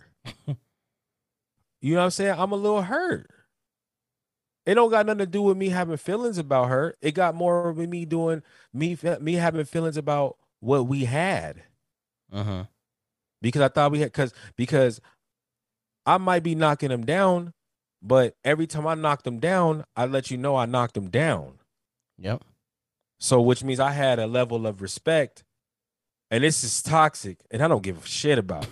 But I had a level of respect to tell you, hey, I'm knocking this down and you should know this, but I want to continue to keep knocking you down because I like the way we do shit. Yeah. And now she turn around and she's knocking something down and she not telling me nothing about it and she just ghosts me. It might make me be a little, you know, I might feel a bit burned. Hey, man, it happens, man. Hey, listen, man. You still gotta fly, nigga. Spread your wings, nigga. Keep going. I totally get that, but I want that. Take your shit on the chin, pause. I get that, but I still want that because I wasn't ready. If you would have preferenced the last fuck with, hey, we're not going, like, can't go no further with this, then I would have approached the fuck differently. Man, you just gotta, hey, listen, man. When you into the Durbin world, I might have given you the B game that day just because, you know, I knew you was gonna slide another night. Listen, now man. I don't know you. Now I would have gave you the A+ game that night just because I knew it was the last one. Listen, and my man. Last pitch. When you Gerbin, you gotta be okay with losing a couple. Gerb, I learned. Yeah, no. I learned the hard way. It was this baddie I used to mess with on the low ski, and yeah, man, we was going at it, and she kind of dipped off for a nigga that had bread. You know what I'm saying? I had to take that L. And then, like, 8 months later, she slide like, hey, stranger. I'm like, yo, you dipped off because you had a nigga. You damn right. But I did hit again after that, so I ain't going to hold you. I didn't. And that's when my pride. I had to get back in that. That's when my pride comes, bro. I can't do it. Hey, listen, can't do it. You know, though, I felt some type of way, but I was like, you know, I'm going to slide back up in it, show her what it is, and that she miss it. And I'm not going to go no further. I'm going to still be cool, like, friend, like, hey, what's up? How you been? Blah, blah. That's about it. And she going to be like, damn, he don't want to move on for her. Yeah, bitch, can you? I mean, no, I'm sorry. Not bitch. Damn, yeah, girl, because you. No. Let your shit out. No, you, hey, no, you speak your shit. Fuck your thing. Yeah, bitch. Hey, after the last spot, they know who you are. Damn, after the last spot, they know. After the last spot, they know who you are. You had a nigga feeling good. Like, I was blowing your back out. And now all of a sudden, I'm not him. I was because excited to see I ain't flossing jewelry and shit. I was excited to see you. I got a promising future. That shit is only gonna last for about a couple of months. Nigga, yeah, I was excited to see you. You was fun. It was fun. It was dope. You know what I'm saying? But because you did look, I had a girl. Look, I had a girl. I thought she was singing Usher, nigga. I need a girl to. Nah, I had a girl that literally. I had a girl that walked away from me because of a Baby Rose song I sent to her. Oh, yo. Okay, Will. Yo, like, Will. Like, don't ever do that like, shit again, nigga. No, real shit. Like, real shit. I sent her a Baby Rose song. You gauged that wrong, bro. That's what happened, but, nigga. No, but the craziest part about the whole shit is she the version of the song that she heard is not what the fuck the lyrics said. It's not like the thing about it is like, see, in that situation, I really wanted to say, bitch, if you just listen to the whole album, you would understand that she got over this song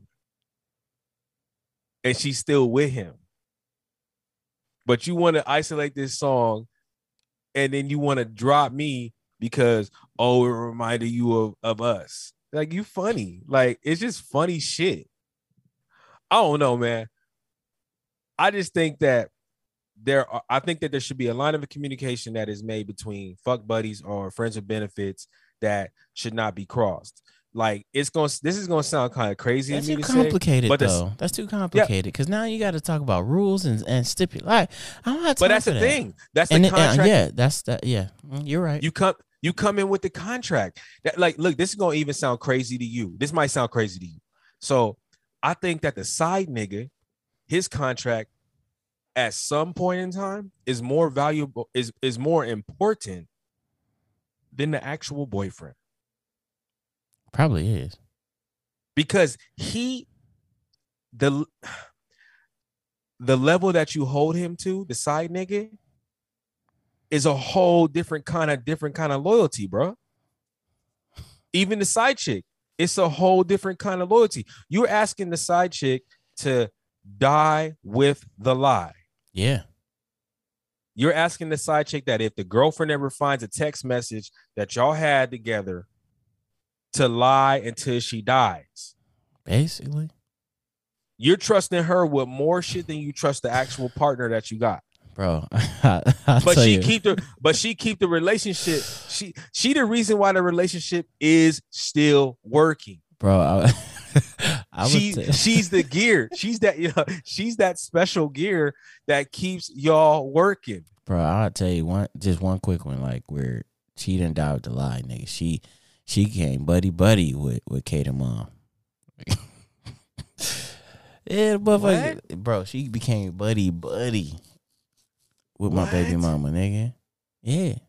She, nigga, like telling her like, bro, like telling about like the not telling her like what we did when we hooked up, but basically was like, yeah, you know, it's been going on for about 6-7 months. I said, but it was because she caught feelings and she already knew she was a side chick, but then she tried to play innocent. That's the worst. And I'm like, yo, like, cause ain't nothing like a side bitch that hold it down. Oh man, at that man.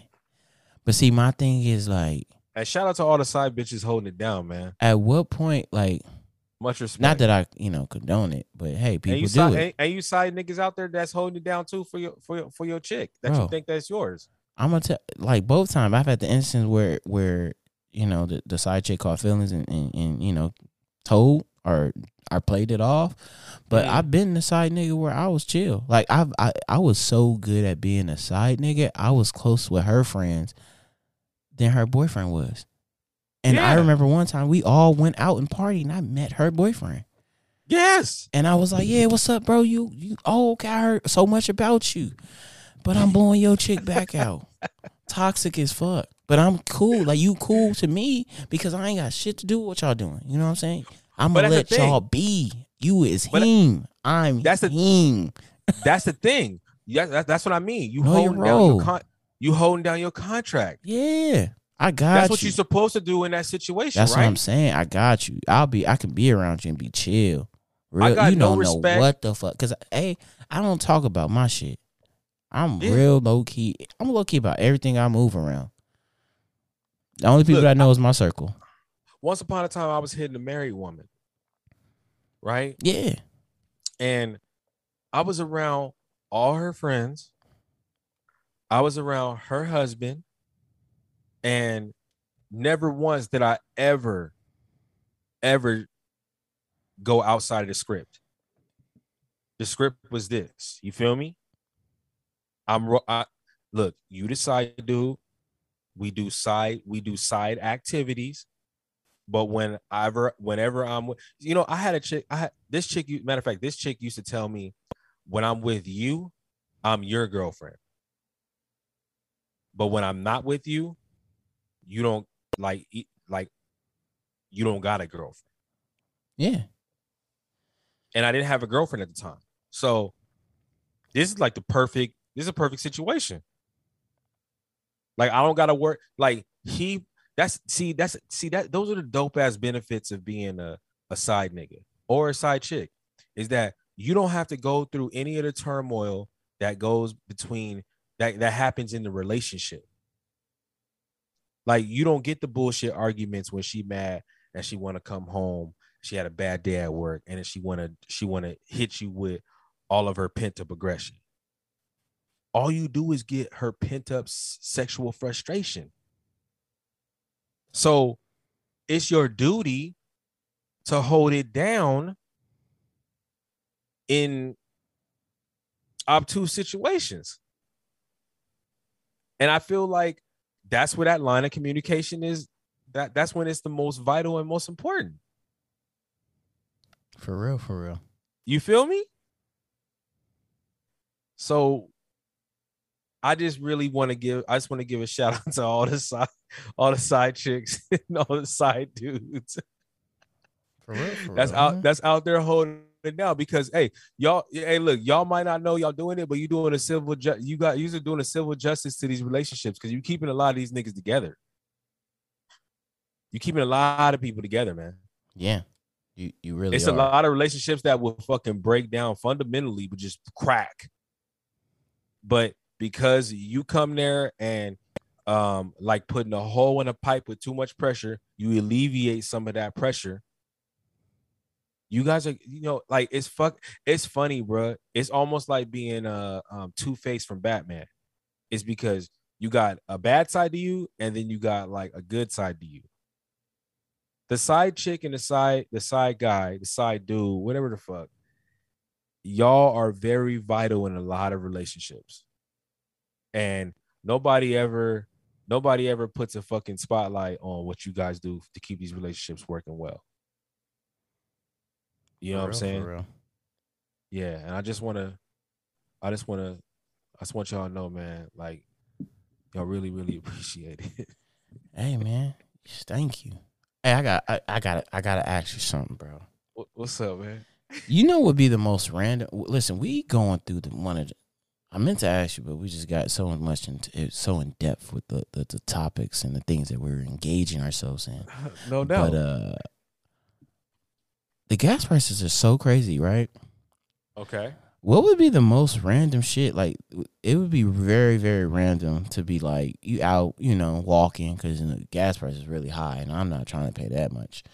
But you see Tracy Morgan sitting at a light in a Bugatti. In a Bugatti, nigga. No, a damn well. You go about 3 blocks in the Bugatti, and you gotta go whole put the gas. Yes, I see that. That was a flex. Yeah, I mean that settlement is what. Man, he was up, and I'm thankful that he's still around. Yeah, that car crash was crazy. But he got blast off of that. Like, I'm talking about moolah. Yeah, from that. Just saying, bro. That Bugatti it didn't take a dent into what the money that he got from that settlement. Bro, when I was looking at the photo, and then caught the video afterwards. Yeah, I shit you not. It, you know how every now and then I don't know if you had these moments, but sometimes like when you watch like a celebrity, they be on some real. How the fuck do you say this? It's not fugazi. It's like, all right. So like when I'm looking at Tracy Morgan, I see him in that car. And he's very nonchalant, just kicking it. Like, it gives me chills on how hard that flex is, and the amount or the quality of chicks that he just not only impressed, but like want to holler at him now just because of that. Oh yeah. And I feel like that nigga was wearing like a fur coat or some shit like that. Yeah, but do you ever get that feeling? Like, do you ever get that feeling when you see somebody and it's and the funny thing is like it's a flex, but it's like. You don't even like most people don't catch it. Yeah. It's like it's not like hey, I got a money phone. No, yeah, for sure. It's like I'm just chilling, but I know you see me. It's like a nigga in his house and he taking a picture. He taking a picture in one of the living rooms in his house, and he's taking a picture in front of a Basquiat. But it's like if you don't understand, like it's like. If you understand what that art is on his wall, yeah, it's like you understand. Oh shit, this is a different type of flex. Yeah, you know the difference between like having a yacht and then like being on Magic Johnson's yacht that has a club in it, and the only way he let niggas get on his yacht is they gotta pull up in a yacht, yacht club, literally like. The flexes be like crazy, bro. Yeah, that's different. That's different levels. Different levels to the shit. And think about it, like you at your highest point, at your highest peak of getting girls at the highest quality, besides your wife, because I got to pull you into the single realm. Yeah, of course. but this is obviously before your wife. But yes, what I'm saying is when you were at your peak and you was getting it at, it was easy for you to get it, you know, because they might have thought you had it. Yes. And then you see that, and then you have to recognize, like, fuck, I ain't there yet. Like, you know, like when I see, like I don't mean to bring him up, but like, remember what, like Kanye and his new chick? Yes. Like, we all know the chick he just left. Yes. And I'm not talking about Julia Fox. Yes, I know you're talking about. And yeah, and then you see the chick that he got now. Yes. Like, do you see the level of arrogance in, like,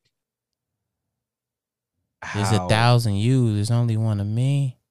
Yeah, but like, yeah, does it ever dawn on you? Does it ever dawn on you like fuck? Like, these niggas is at a whole like, remember when Tiger was in the text messages talking wild, reckless, and flagrant? Yeah. Like, but he talking to chicks like that. Like just to think that's a big flex. And bro, to think that there's chicks that just get plastic surgery to woo niggas in, man, at that level. So now imagine you, who's been surrounded by chicks like that damn near half your career, and it's nothing to you. So you treat them like pennies next to dimes. Yeah. And then, you know what I'm saying, you go explore that shit. Like, it's like whatever. It's a dime a dozen. You feel me? Mm-hmm. Like, it's a whole different kind of flex, nigga. Like, I hop out my car.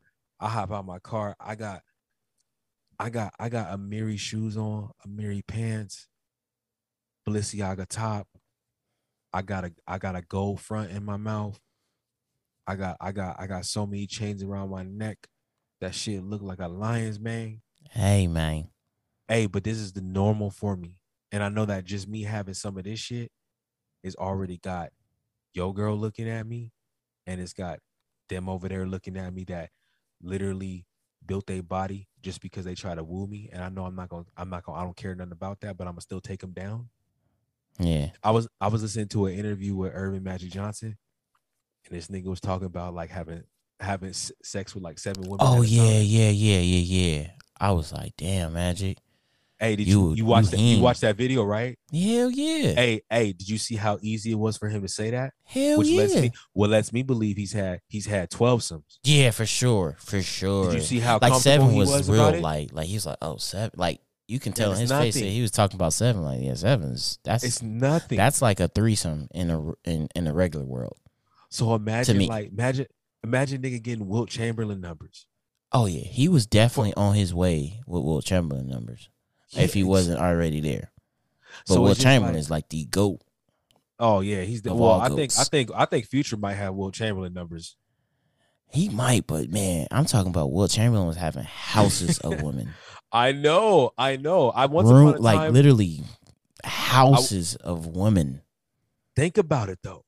Like think about how, okay, so we regular dudes, right? I feel like Hot B is Will Chamberlain. I'm gonna give niggas their flowers. I think that nigga Hot B is literally special.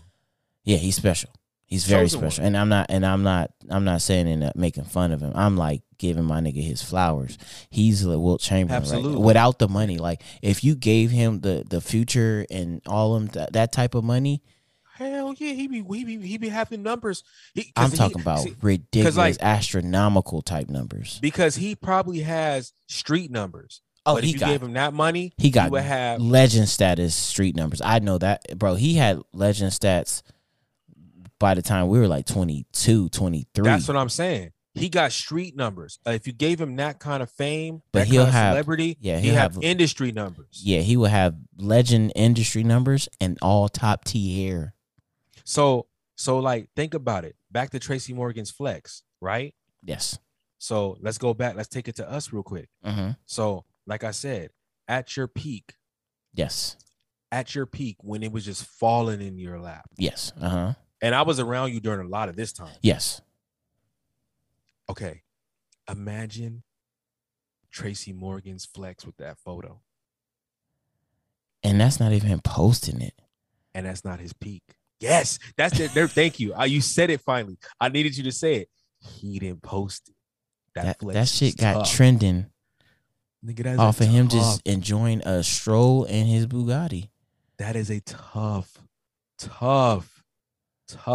I'm just saying, man, that's a different type of love. You remember how you was that nigga at one point? Yeah. Imagine waking up every day and you could wear a Walmart outfit, but motherfuckers knew what it was. Yeah. That's Tracy Morgan in that Bugatti. For sure.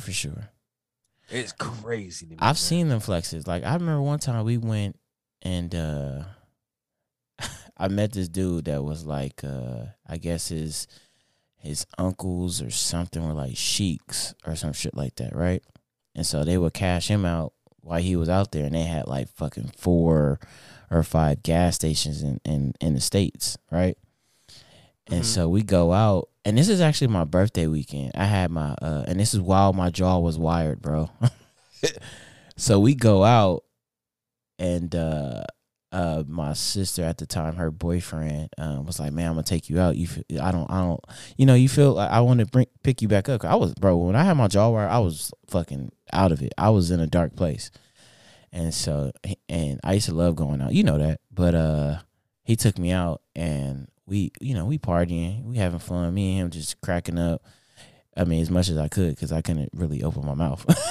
But we dancing and shit, just having fun. And like, I seen this chick, so I'm dancing with her, and like, she feeling it. Boom, boom, boom. I was like, all right, give me a number. Blah, blah, blah. She go back up to this little area, and I'm like, okay, they got the little VIP section. I'm like, damn, there's some hoes in there. Like, so I'm like, all right, bet. We dancing. I see another chick.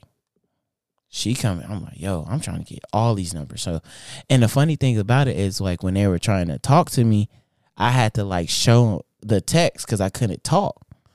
I had to show them the text, like, hey, like, my jaw's wired, and like, they were like, yo, like, they was like, this nigga is like really at the club with a wired jaw because he just want to have fun. You know what I'm saying? And so I'm telling him, like, you know, I'm just, you know, I'm out, blah, blah, blah. So anyway, the guy that had the little section up there saw me talking to these chicks. Mm-hmm. Nigga comes down, right? And the way he approached me, it kind of felt like that nigga was trying to, like, you know, like, see what's up. And I'm like, so I looked at him, and then I, like, showed him the text, like, what's up, bro? And he noticed that, like, he was like, oh, this nigga can't talk. So he was like, and then he started talking to me. So he was like, yeah, man, I see what you doing, man. Come up to my section. And I was like, yeah, I'm here with my bro, my big bro. Like, is it cool? He's like, yeah, come through, man. Drinks on the house, blah, blah, blah. We go up there, bro. I kid you not. It was like 70 women in this section. He had like 3 VIP sections. Nigga like a Tinder swindler. And I'm like, yo, what in the fuck? And he was like, yeah, you know, I like to party and stuff, and I see you having fun, and the women is, you just attract the women. Come up here and have fun with me, man. And I was like, bet, nigga, what? I felt like I was on, and I was like, damn, I see that there's different levels to this. Yes. But it was so fun. Like, I was just like, yo, this is so dope that a nigga that don't know me, don't know what kind of clue, like, but he vibing. He like, yo, this the energy I like. I need this nigga in my circle type shit. And we partied, like, we partied a whole grip of times in the summer. Like, I would go to his like mansion parties up in the hills, all kinds of shit. But I had to slow it down because I was like, yo, this is I ain't making money like him. So unless you start paying me, that lifestyle will suck you up. Yeah, I was like, unless you start paying me for coming out and partying with you and making shit fun, like, I gotta go back to my 9 to 5, nigga. I was up here falling asleep at the job and shit because I'm up here partying till 2, 3 in the morning. I gotta go to the airport after. I was like, yo, I can't keep up. But that shit was fun. But that's when I noticed, like firsthand, that there was levels to that shit. Now you was at that club with me, on New Year's in Southern California. You was there with me, and you remember when I had the Thai girl? Oh yeah. Mm-hmm. You know what I'm talking about now? Yes. Mm-hmm. Okay, now look, I'm a regular nigga.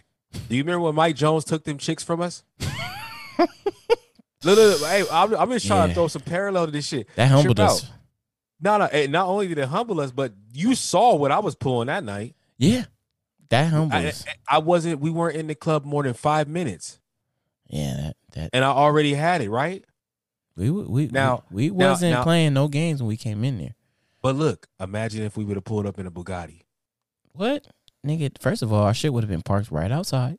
I wouldn't even have talked to that chick. Probably wouldn't have. Damn, you really gonna be like that when we get there, huh? I'm just saying. Your status quo gonna be different, huh? I'm just saying, like, well, when you get to a different tax bracket, y'all hear this different shit, right? Conversations. Right. See, I'm gonna be me. Listen, I'm gonna be me still. I'm bougie. When we get there, we gonna get tripping, there, bro. We gonna for sure get there. We putting in the work. We gonna manifest our destiny. Man, but I can tell you right now, we'll different. We're gonna be different. Swordfish and shark for the rest of my life. We're gonna be different. I'm not even tripping. I want top tier seafood. Okay, I'm not even tripping. I want the best of the best seafood.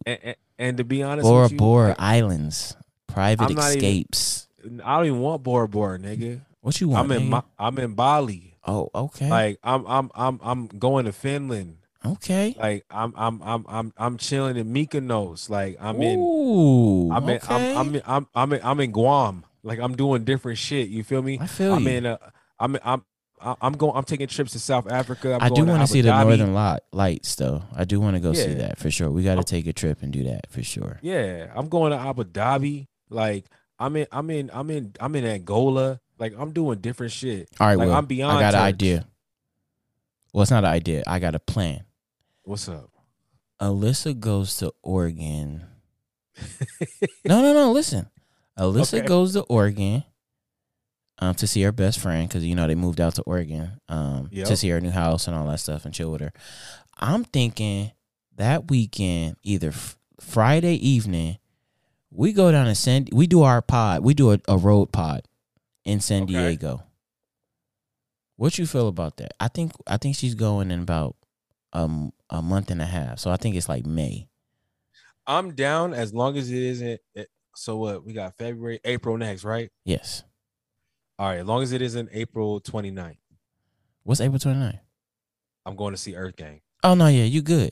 You supposed to take me with you, man. What the fuck? Yeah. Man? No. I haven't bought the tickets yet, so don't trip. Oh, okay. Right. I'll buy your ticket. Don't trip. I got you.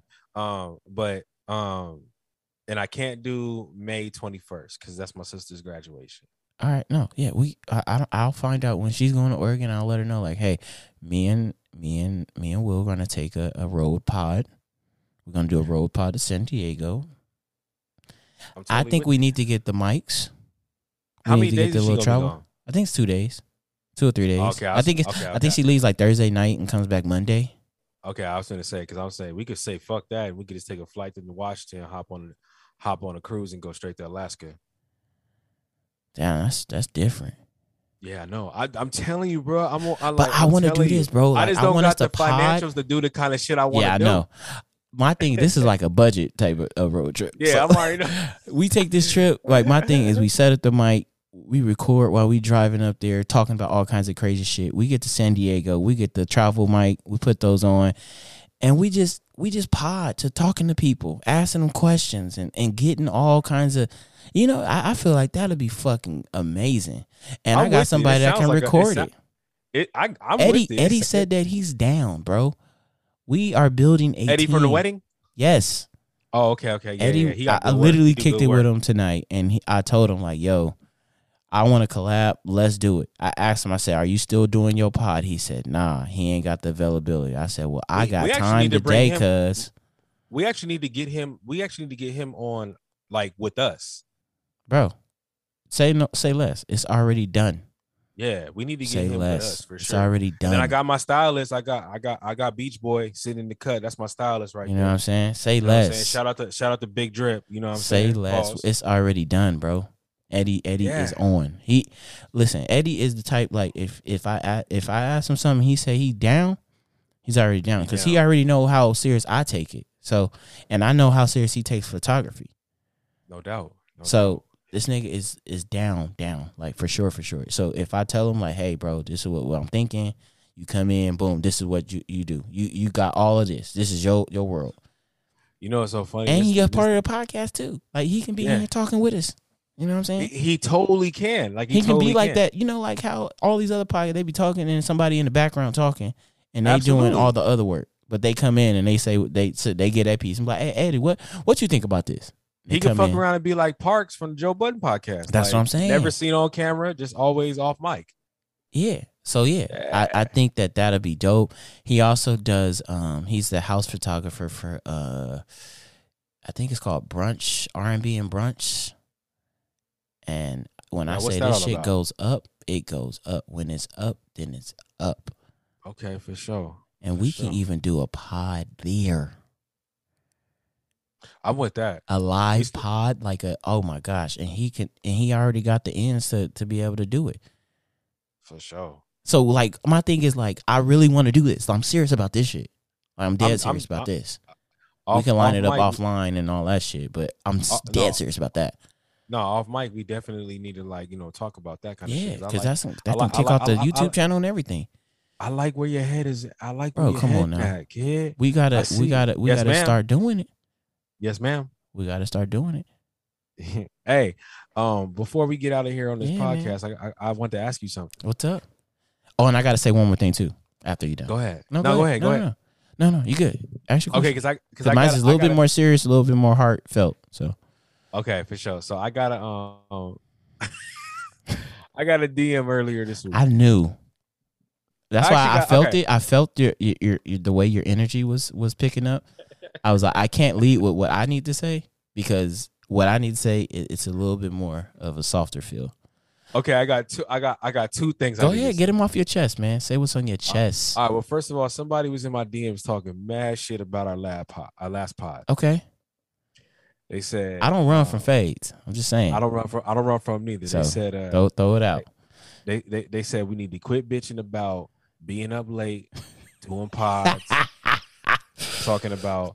Oh, I got a new job. Let the record reflect that it's 1:30 in the morning. I'm just gonna throw it out there right now. That's what I'm saying. That's what I'm saying. But it's all good. It's all good. Hey, but see the energy's up now. I got my potion. Yeah, and they was on my head about the shit, and they was like, "Quit bitching." Like I know what you do for work. I know what time you be up. But if this is your passion, stop complaining about your passion. For sure. And look, I just want you to know we not complaining about our passion. This is dope. We love doing podcasts and this shit is fun. I love the response that it gets from people that listen to it. I love every time somebody that DMs me that I didn't even know was fucking following my Instagram, like tells me like, hey, keep it up. You know, my coworkers, I didn't even know my coworkers even knew I did a pod, bro. Apparently somebody caught on to our pod off my IG and they shared it with the rest of my coworkers, and I get phone calls and like they be like, "Yo, the pod is dope." So look, I just want y'all to know that like, yeah, we might have in that last pod talked about like you know the shit that goes into putting this pod together, but don't get it fucked up, man. Like we here to do the pod. Like the pod is fun.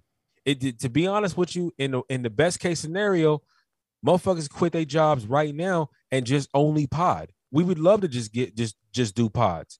Shit, who knows? If we was getting paid for this comfortably, we'd probably give you 3 to 4 pods a week. I mean, who knows? That's just how me and him get down. Our work ethic is legit, you know. But I just want to tell that person that I was in my DMs. I heard you loud and clear, player. And don't trip. You're gonna be getting these pods, like we said. You're gonna get them on a regular schedule. You know what I'm saying? And You ain't gotta trip about not getting pods no more, dog.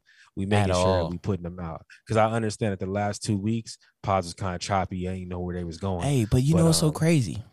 What's up? And I want to add to this that our grind is serious. Yeah, we might have. You know, we've been slacking a little bit. Just a little bit, bro. We at episode 58. You know what episode all the smoke is at? Where 124. Y'all do the math, and they're backed. They're backed, fully backed. And they're at episode 124. Full production. Full production. A whole fucking team. With the studio. And money. Yeah. I'm just saying. I mean, I know. We love what we doing. We doing this shit out of our bedrooms and our living rooms, man. Yeah. And we still trying to make sure we still got to go grind in the morning. You know what I'm saying? But we love y'all. We love y'all. Yeah. We doing this. Like, we love this shit. We ain't stopping this shit. Yeah, this is not stopping. Let us let some shit off our chest sometime. You know what I'm saying? I get it. The last two, I understand it. The last 2 weeks, I get it. We wasn't on schedule like how we normally be, giving 2 podcasts, sometimes 3 a week. I get it. So y'all might have been a little frustrated, but you know what I'm saying? Shut the fuck up. Just get ready, nigga. These podcasts is coming, nigga. Like we not, you know what I'm saying? Like we not here for the bullshit. Motherfuckers is like literally trying to get y'all to hear everything that we want y'all to hear. Like today, for instance, we didn't have topics. We didn't have no topics at all. We just went in. We just went in, and everything that y'all listening to is like a straight up freestyle. So I just want y'all to like understand. Not even y'all. I want that nigga to understand that was in my fucking DMs. I want you to understand that, hey, we're gonna keep on giving you pods, nigga. And the plan is to keep giving you 1.5 to 2 hour, and hopefully we can get to 2 hour plus pods, because that's what I really want to give y'all. I want to give y'all 2 hour plus pods because y'all deserve it, man. And we really, really appreciate y'all listening to us and all that other shit. You know what I'm saying? But I just want to thank y'all for listening to us. Now, I'm off that shit. For sure. What was the other thing, though? You ready? The other thing. You ready to give me the other thing? Pause.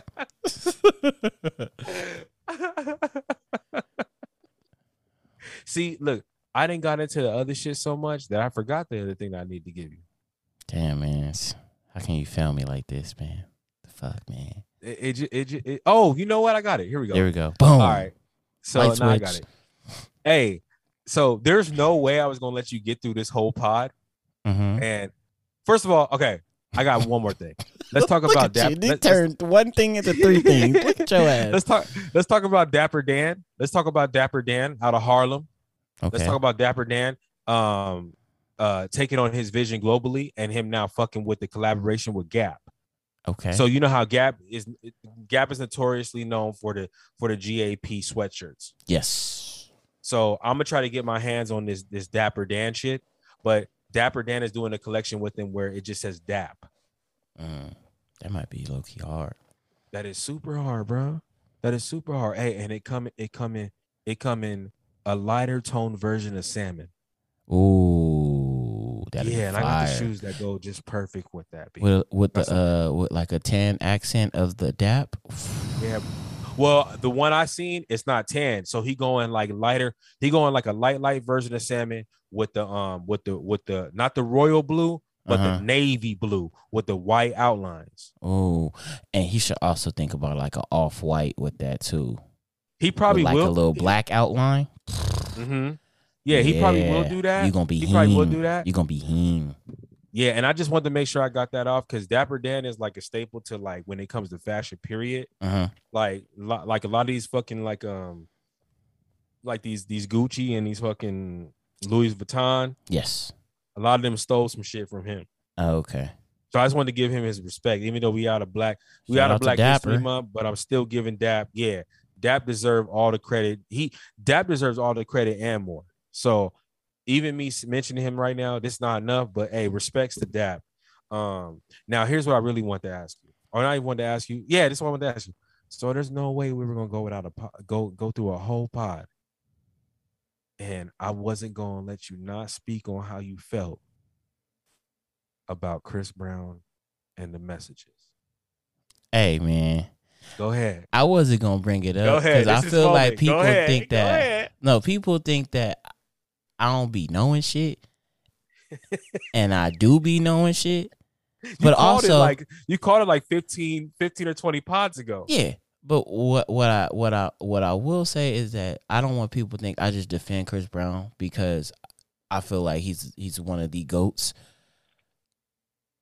I fucking know the history of Chris Brown. Like, I really know the history of Chris Brown, and Chris Brown ain't stupid. Chris Brown ain't stupid. He already from Chris Brown is an easy target, especially for the media. Especially for the media. Chris Brown is the target. So anything, even if it's not even close to real, if it's some type of headliner where you can bring Chris Brown into it and you get the clicks, the views, all of that, Chris Brown is the name that a lot of media likes to attach themselves to. And it's only bad stuff. They never really want to talk about him with good shit. And that's because of his history. Release date. Yeah, it's always around. He's pushed it back. And you caught that. Yeah, it's always around that time. It's always something that somebody throws it out, a tabloid picks it up, they put it out there, and now Chris Brown's like, "What the fuck? Why is this always happening?" Now, did you hear the Yes. Talking about his dick game was amazing. I felt like I was in heaven type shit. Chris Brown letting y'all know the inside of some shit that I've heard too on my voicemail. Okay. You know what I'm saying? I ain't get that. Like, my shit was like answering heaven, but I've gotten messages where they be like, "Yo, yeah, you did that. I need that. You need that. I need that. And you did that. And I need more of that." You know, it's like Triple D's. This is what Dick do. This is what Dick do. Good Dick do. You know what I'm saying? That GDD. I just not GED niggas for y'all retarded. No, sorry, not retarded for y'all slow. Can I say slow motherfuckers? No, I think you were saying like outside of your mind earlier in the podcast. Well, outside of y'all mind, motherfucker. But it don't sound as you know, it don't want to smooth off the tongue. So I was going to say like for these slow motherfuckers. No, but even slow kind of sounds derogatory. Okay, for y'all mustard, mustard motherfuckers. Oh, how about that? And okay. I'm not dissing DJ Mustard. I'm just saying. No doubt. I'm just saying for y'all mustard motherfuckers to catch up.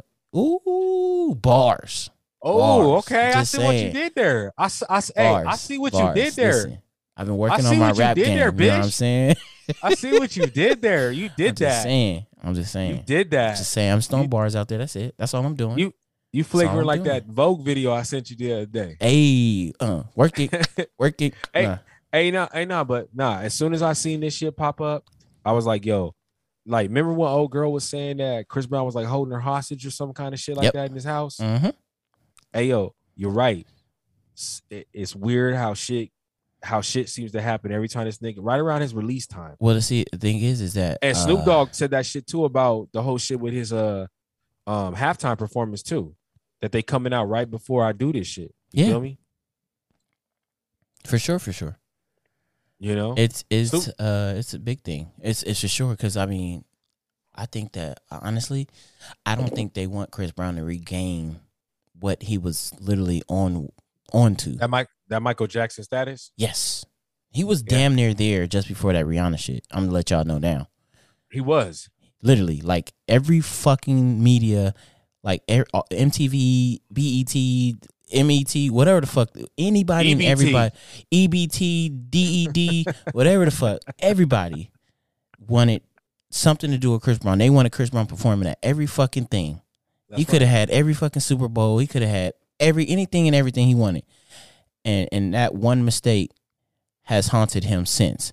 So everything they try to attach that might be negative, they put it on his label. They put it under him. Well, don't forget how they villainized him with the whole Karrueche shit too. And the Karrueche shit. You know, I still think Janae Aiko, that's a whole other. That's why I keep sending you pictures of her. Oh no, I said she fired. I just don't. For me, have you seen her sex game? Might be fucking right, but have you seen for me? She don't got that. Have you seen her sister? No, you gotta send me her sister just to see. You know, just to verify what you have stated previously. Just to verify, allegedly. Nah, but they pretty, but they just not for me. I need some meat on the bone, nigga. Nah, I'm hungry. I'm hungry. I need meat on the bone. Now, not too much meat, but I need some meat for sure. But yeah, no, I knew as soon as this Chris Brown shit was gonna pop off, I knew that you was on it. Oh no, yeah, for sure. You was gonna cover it. Like I you're right, man. I can't argue with what you said. Back then on those pods, I was arguing with you. Oh no, yeah, for sure. But now I'm here with you. Like I think that and the fact that he put it out there like that lets me know that like he got more. I'm gonna tell y'all this right now. And this is because I literally have a friend that I'm not gonna give no details, but he's right there with Chris Brown, like he's tight hand with Chris Brown.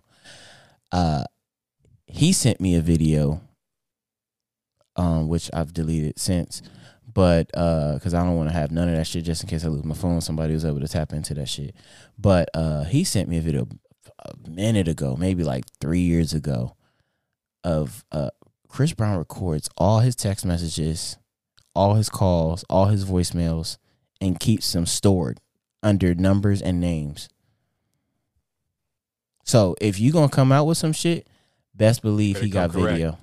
Yeah, best believe he got video. You better be right about what you're coming out with. Yeah, and look, he records all that shit. And that's and I got a question for you. What's up? So she accused him of some fuck shit.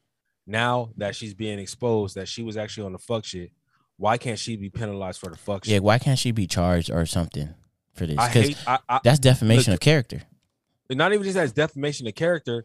It is that.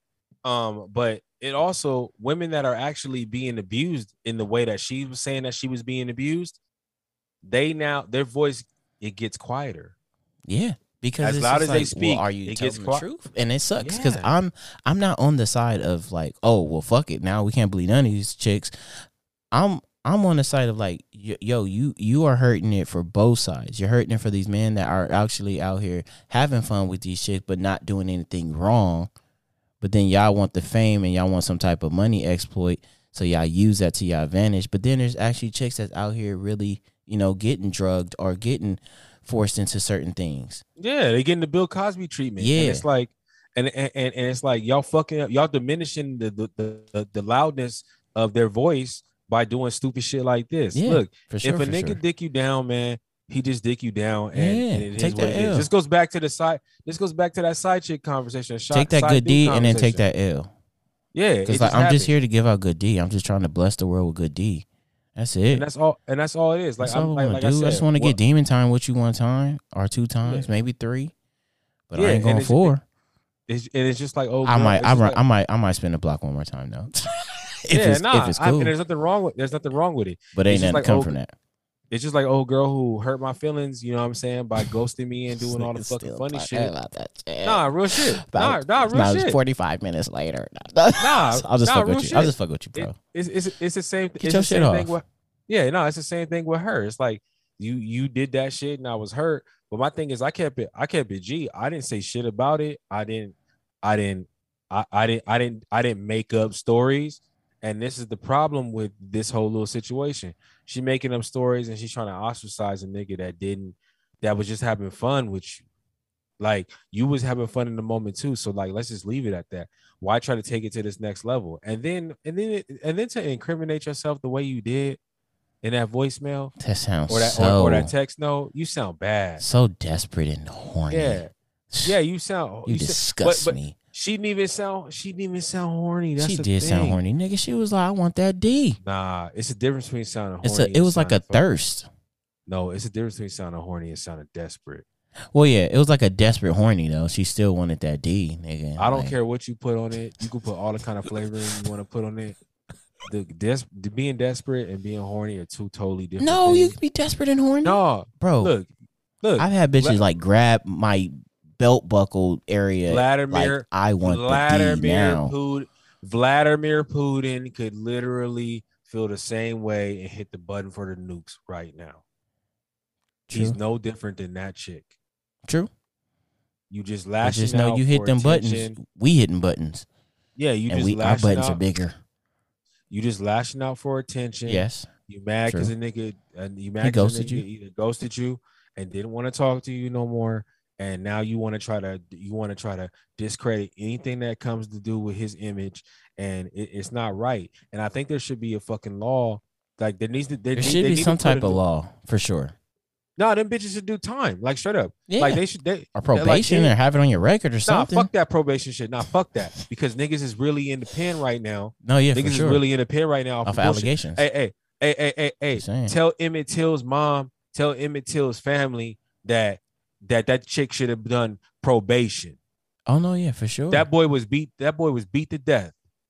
For sure. To the point where you couldn't even recognize him. He had so much swelling. And you know what I'm saying? There's a couple other ones too. Football players, USC football player. All off a bullshit ass lie that the nigga whistled at her or something like that, man. He whistled at her. And these niggas went into his cousin's house yanked him out and bludgeoned him to death. Not beat him, bludgeon him to death. You know what I'm saying? Like there needs to be something said about shit like that. Women that say this kind of bullshit, and this goes back, and this goes to Jussie Smollett too. That fuck shit. You niggas need to stop making up lies for clout, man. For real. And look, and some of y'all need to stop being embarrassed for shit that you do. So what? I fucked you. It just goes that way. It just was. We had a good time. Don't feel embarrassed about that, baby. Feel good. Be okay with that. You experienced the ride. Yeah, don't like. There needs to be a law that's put in place for women, and not even just women, men too. Whoever lies about shit, there should be a law for lying. There should be a law for lying. Like, and I don't mean like petty lies. No, yeah, you gotta hold motherfuckers accountable for shit that can really be consequential for somebody. Yeah, I mean shit that really affects you. Like he raped me. Like that. Shit that like there that. Should be a fucking he raped me law. Yeah, where if she's found that she's made that shit up, you hear about the lady. Hey, bro, you hear about the lady who faked her. This is in California too. And we don't usually cover California shit. We usually be on the East Coast and the South and shit. Like, goddamn. That's really I know niggas probably be listening like, hey, yo, why don't talk about shit that's happening in Cali? No. We really Chris Brown is Cali, guys. I'm just let y'all know now. he's definitely Cali now. We really be on the East Coast. That's my fault. That's my fault. For we need to come in with a East Coast beat now, nigga. Yeah, but there's a lady who right now who is she's got the potential to be locked up because she faked her kidnapping. Trip on this, Coop. So the bitch, she faked her kidnapping because she didn't want to be with her man. Yeah. Hold up. You want to hear some more funny shit? Of course.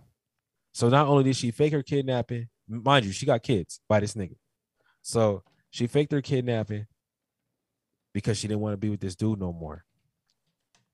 So she called up her ex-boyfriend who they had like a high school relationship with, and like they really, really liked each other. And she stayed at his house for a certain amount of days. The bitch never came outside the house. So they couldn't find her.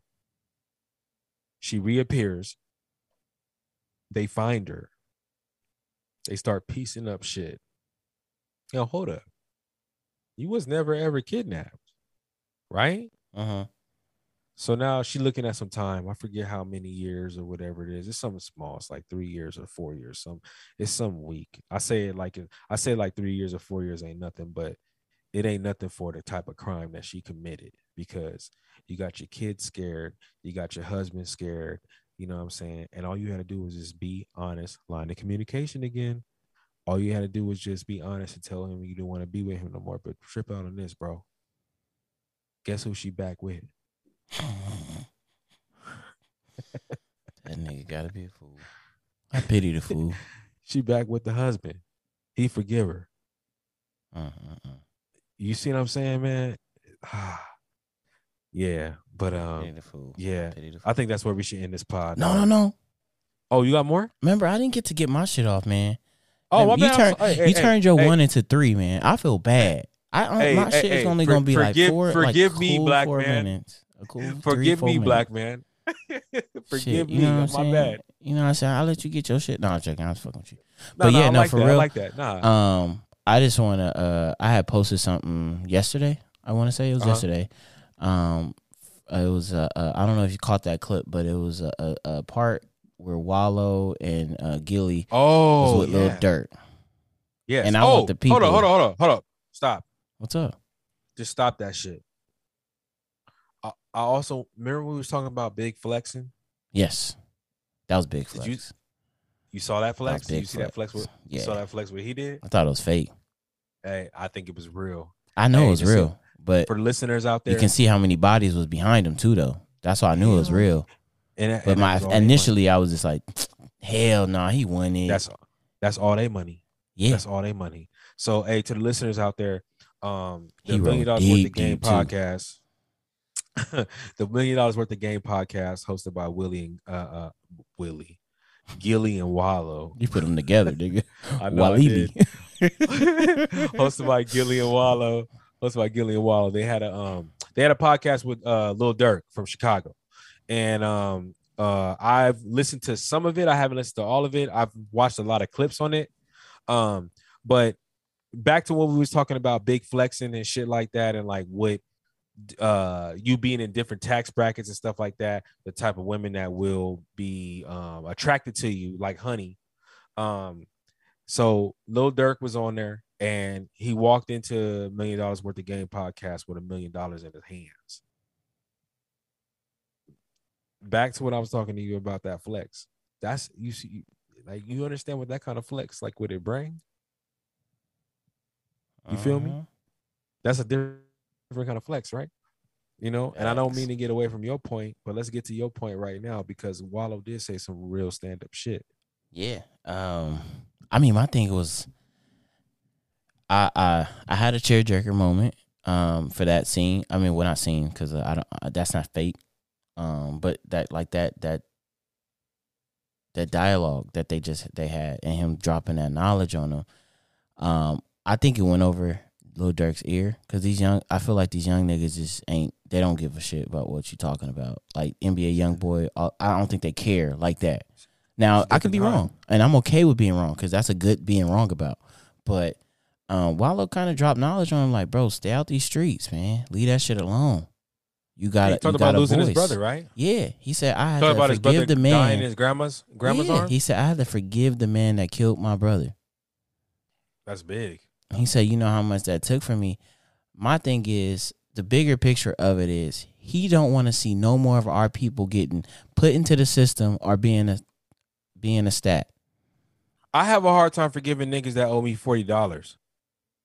So just imagine having to forgive somebody that killed your brother. Your blood. Yeah. I had to watch that clip over and over, bro, because it hit my core. It hit my core, because I want to see greatness from everybody.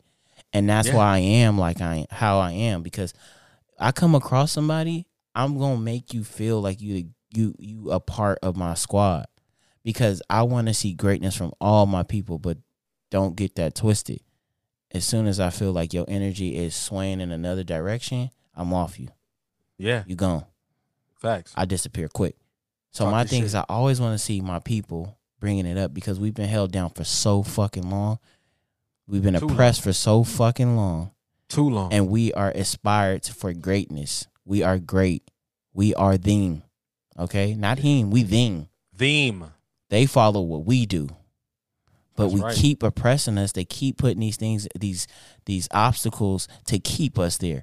But once we start to learn and notice our greatness, which Wallo said, we're unstoppable. And that's why they keep pushing all this shit to mainstream about the streets and getting money the illegal way. They want y'all to see that shit, because that's the easiest way to keep y'all where y'all at. Yeah, I mean, once we start being more creative and thinking outside of that shit, and the little Durks and NBA YoungBoys start showing people the progression and what the lifestyle that they're doing, the shit that the rapping and all that can get them, and what they're doing with it, we're gonna be so much better, because it's not about me and you, Will, and it's not about Wallo and Gilly. It's about these little Durks and NBA, the next generation. Whatever they spew into this music and put on these videos and on their Instagram and all that shit, it's affecting the next generation. So the only way we can break that generational curse of us being, of us thinking that, knowing that we are great, but sitting in that box and being crabs in a barrel. Yep. Once we can break that, bro, we're destined for greatness. We're going to be the top of the top of the top, and they're going to answer to us. The ties are going to change. Look, I listened to podcasts all last week. I listened to a bunch of different podcasts, and all of them was talking about King Von's album dropping, and NBA YoungBoy and The Baby dropping that album on the same day. Uh-huh. And never once did I hear anything about the fucking music. All I heard was, oh, they dropping on the same day. These niggas had beef and this and this and that. Like, at what point did we stop focusing on that shit, man? Like, at what point did we grow up as men? And we understand that, like, you know, let bygones be bygones. Sometimes it's better to swallow the pill than to sit there and think about taking the pill. You know what I mean? Uh-huh. It's it, it you know, like I listened to the Baby and the YoungBoy album, and it's good. And I listened to Young Von's album, and it's good. Like, it's a good posthumous album. But we need to stop focusing on the beef. We need to stop focusing on the niggas having quarrels with each other, man. Yeah. Like at some point, us as minorities, us as black men, us as black, as a black, I don't say gender, but ethnicity. At some point, we just need to all come in together, man.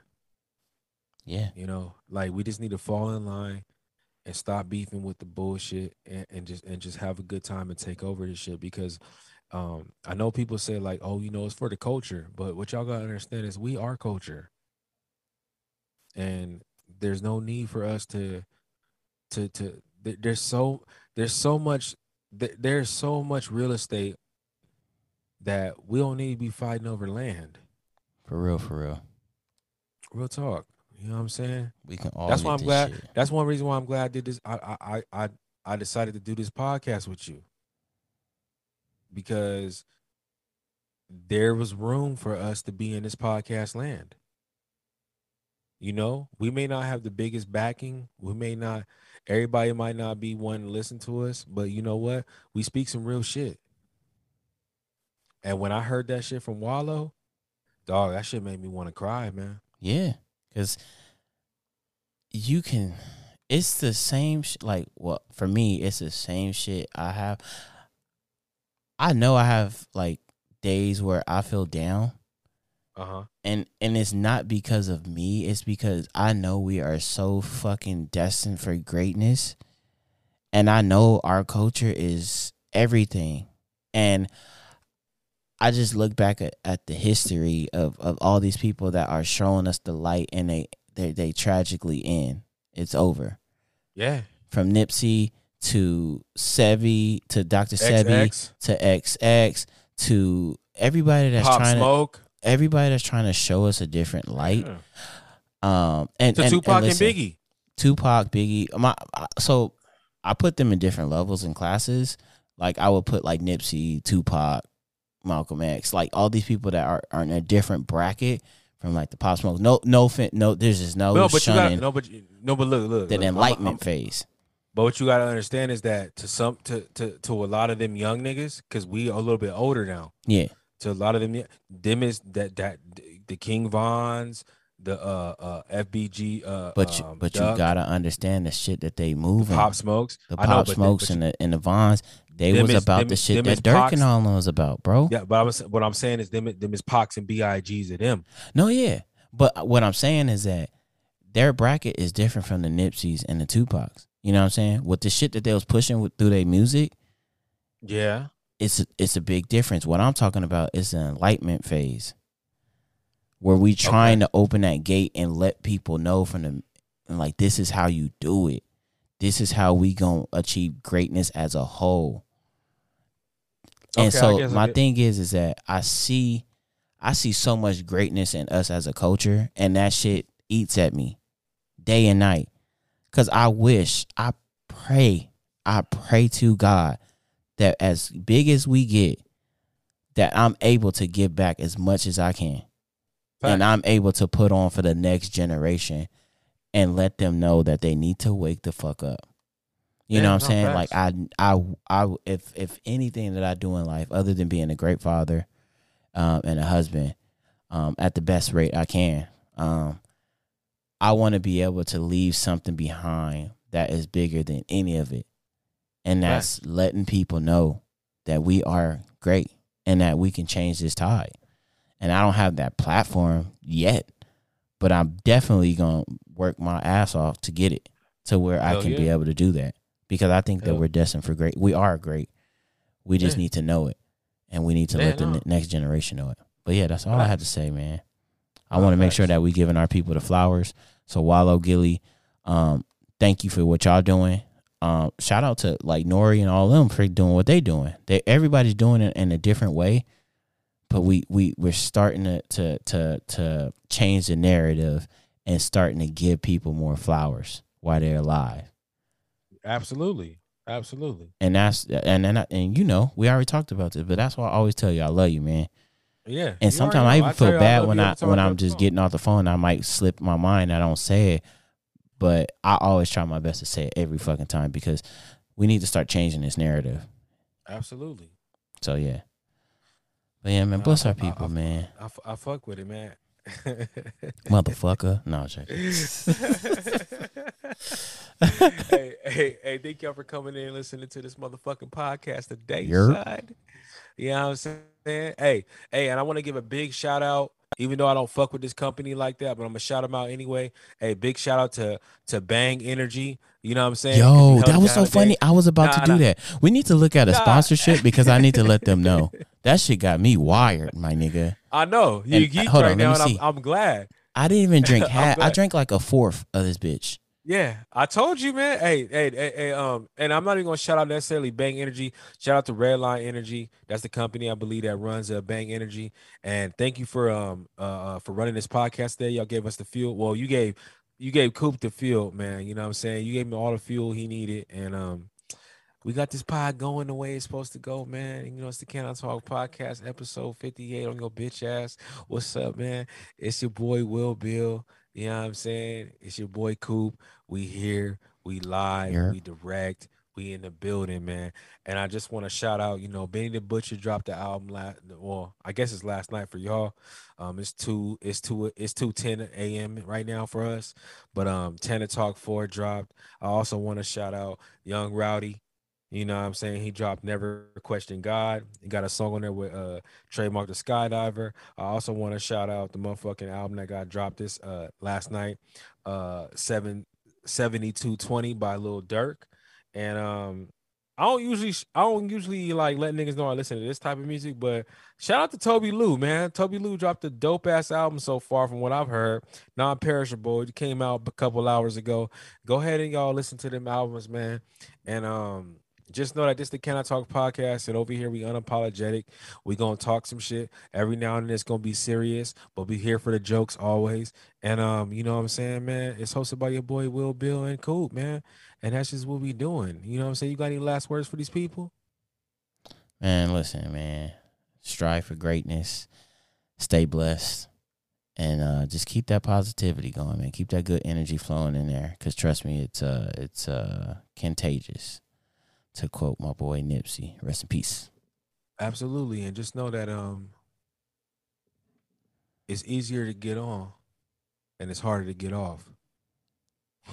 And like that, we gone.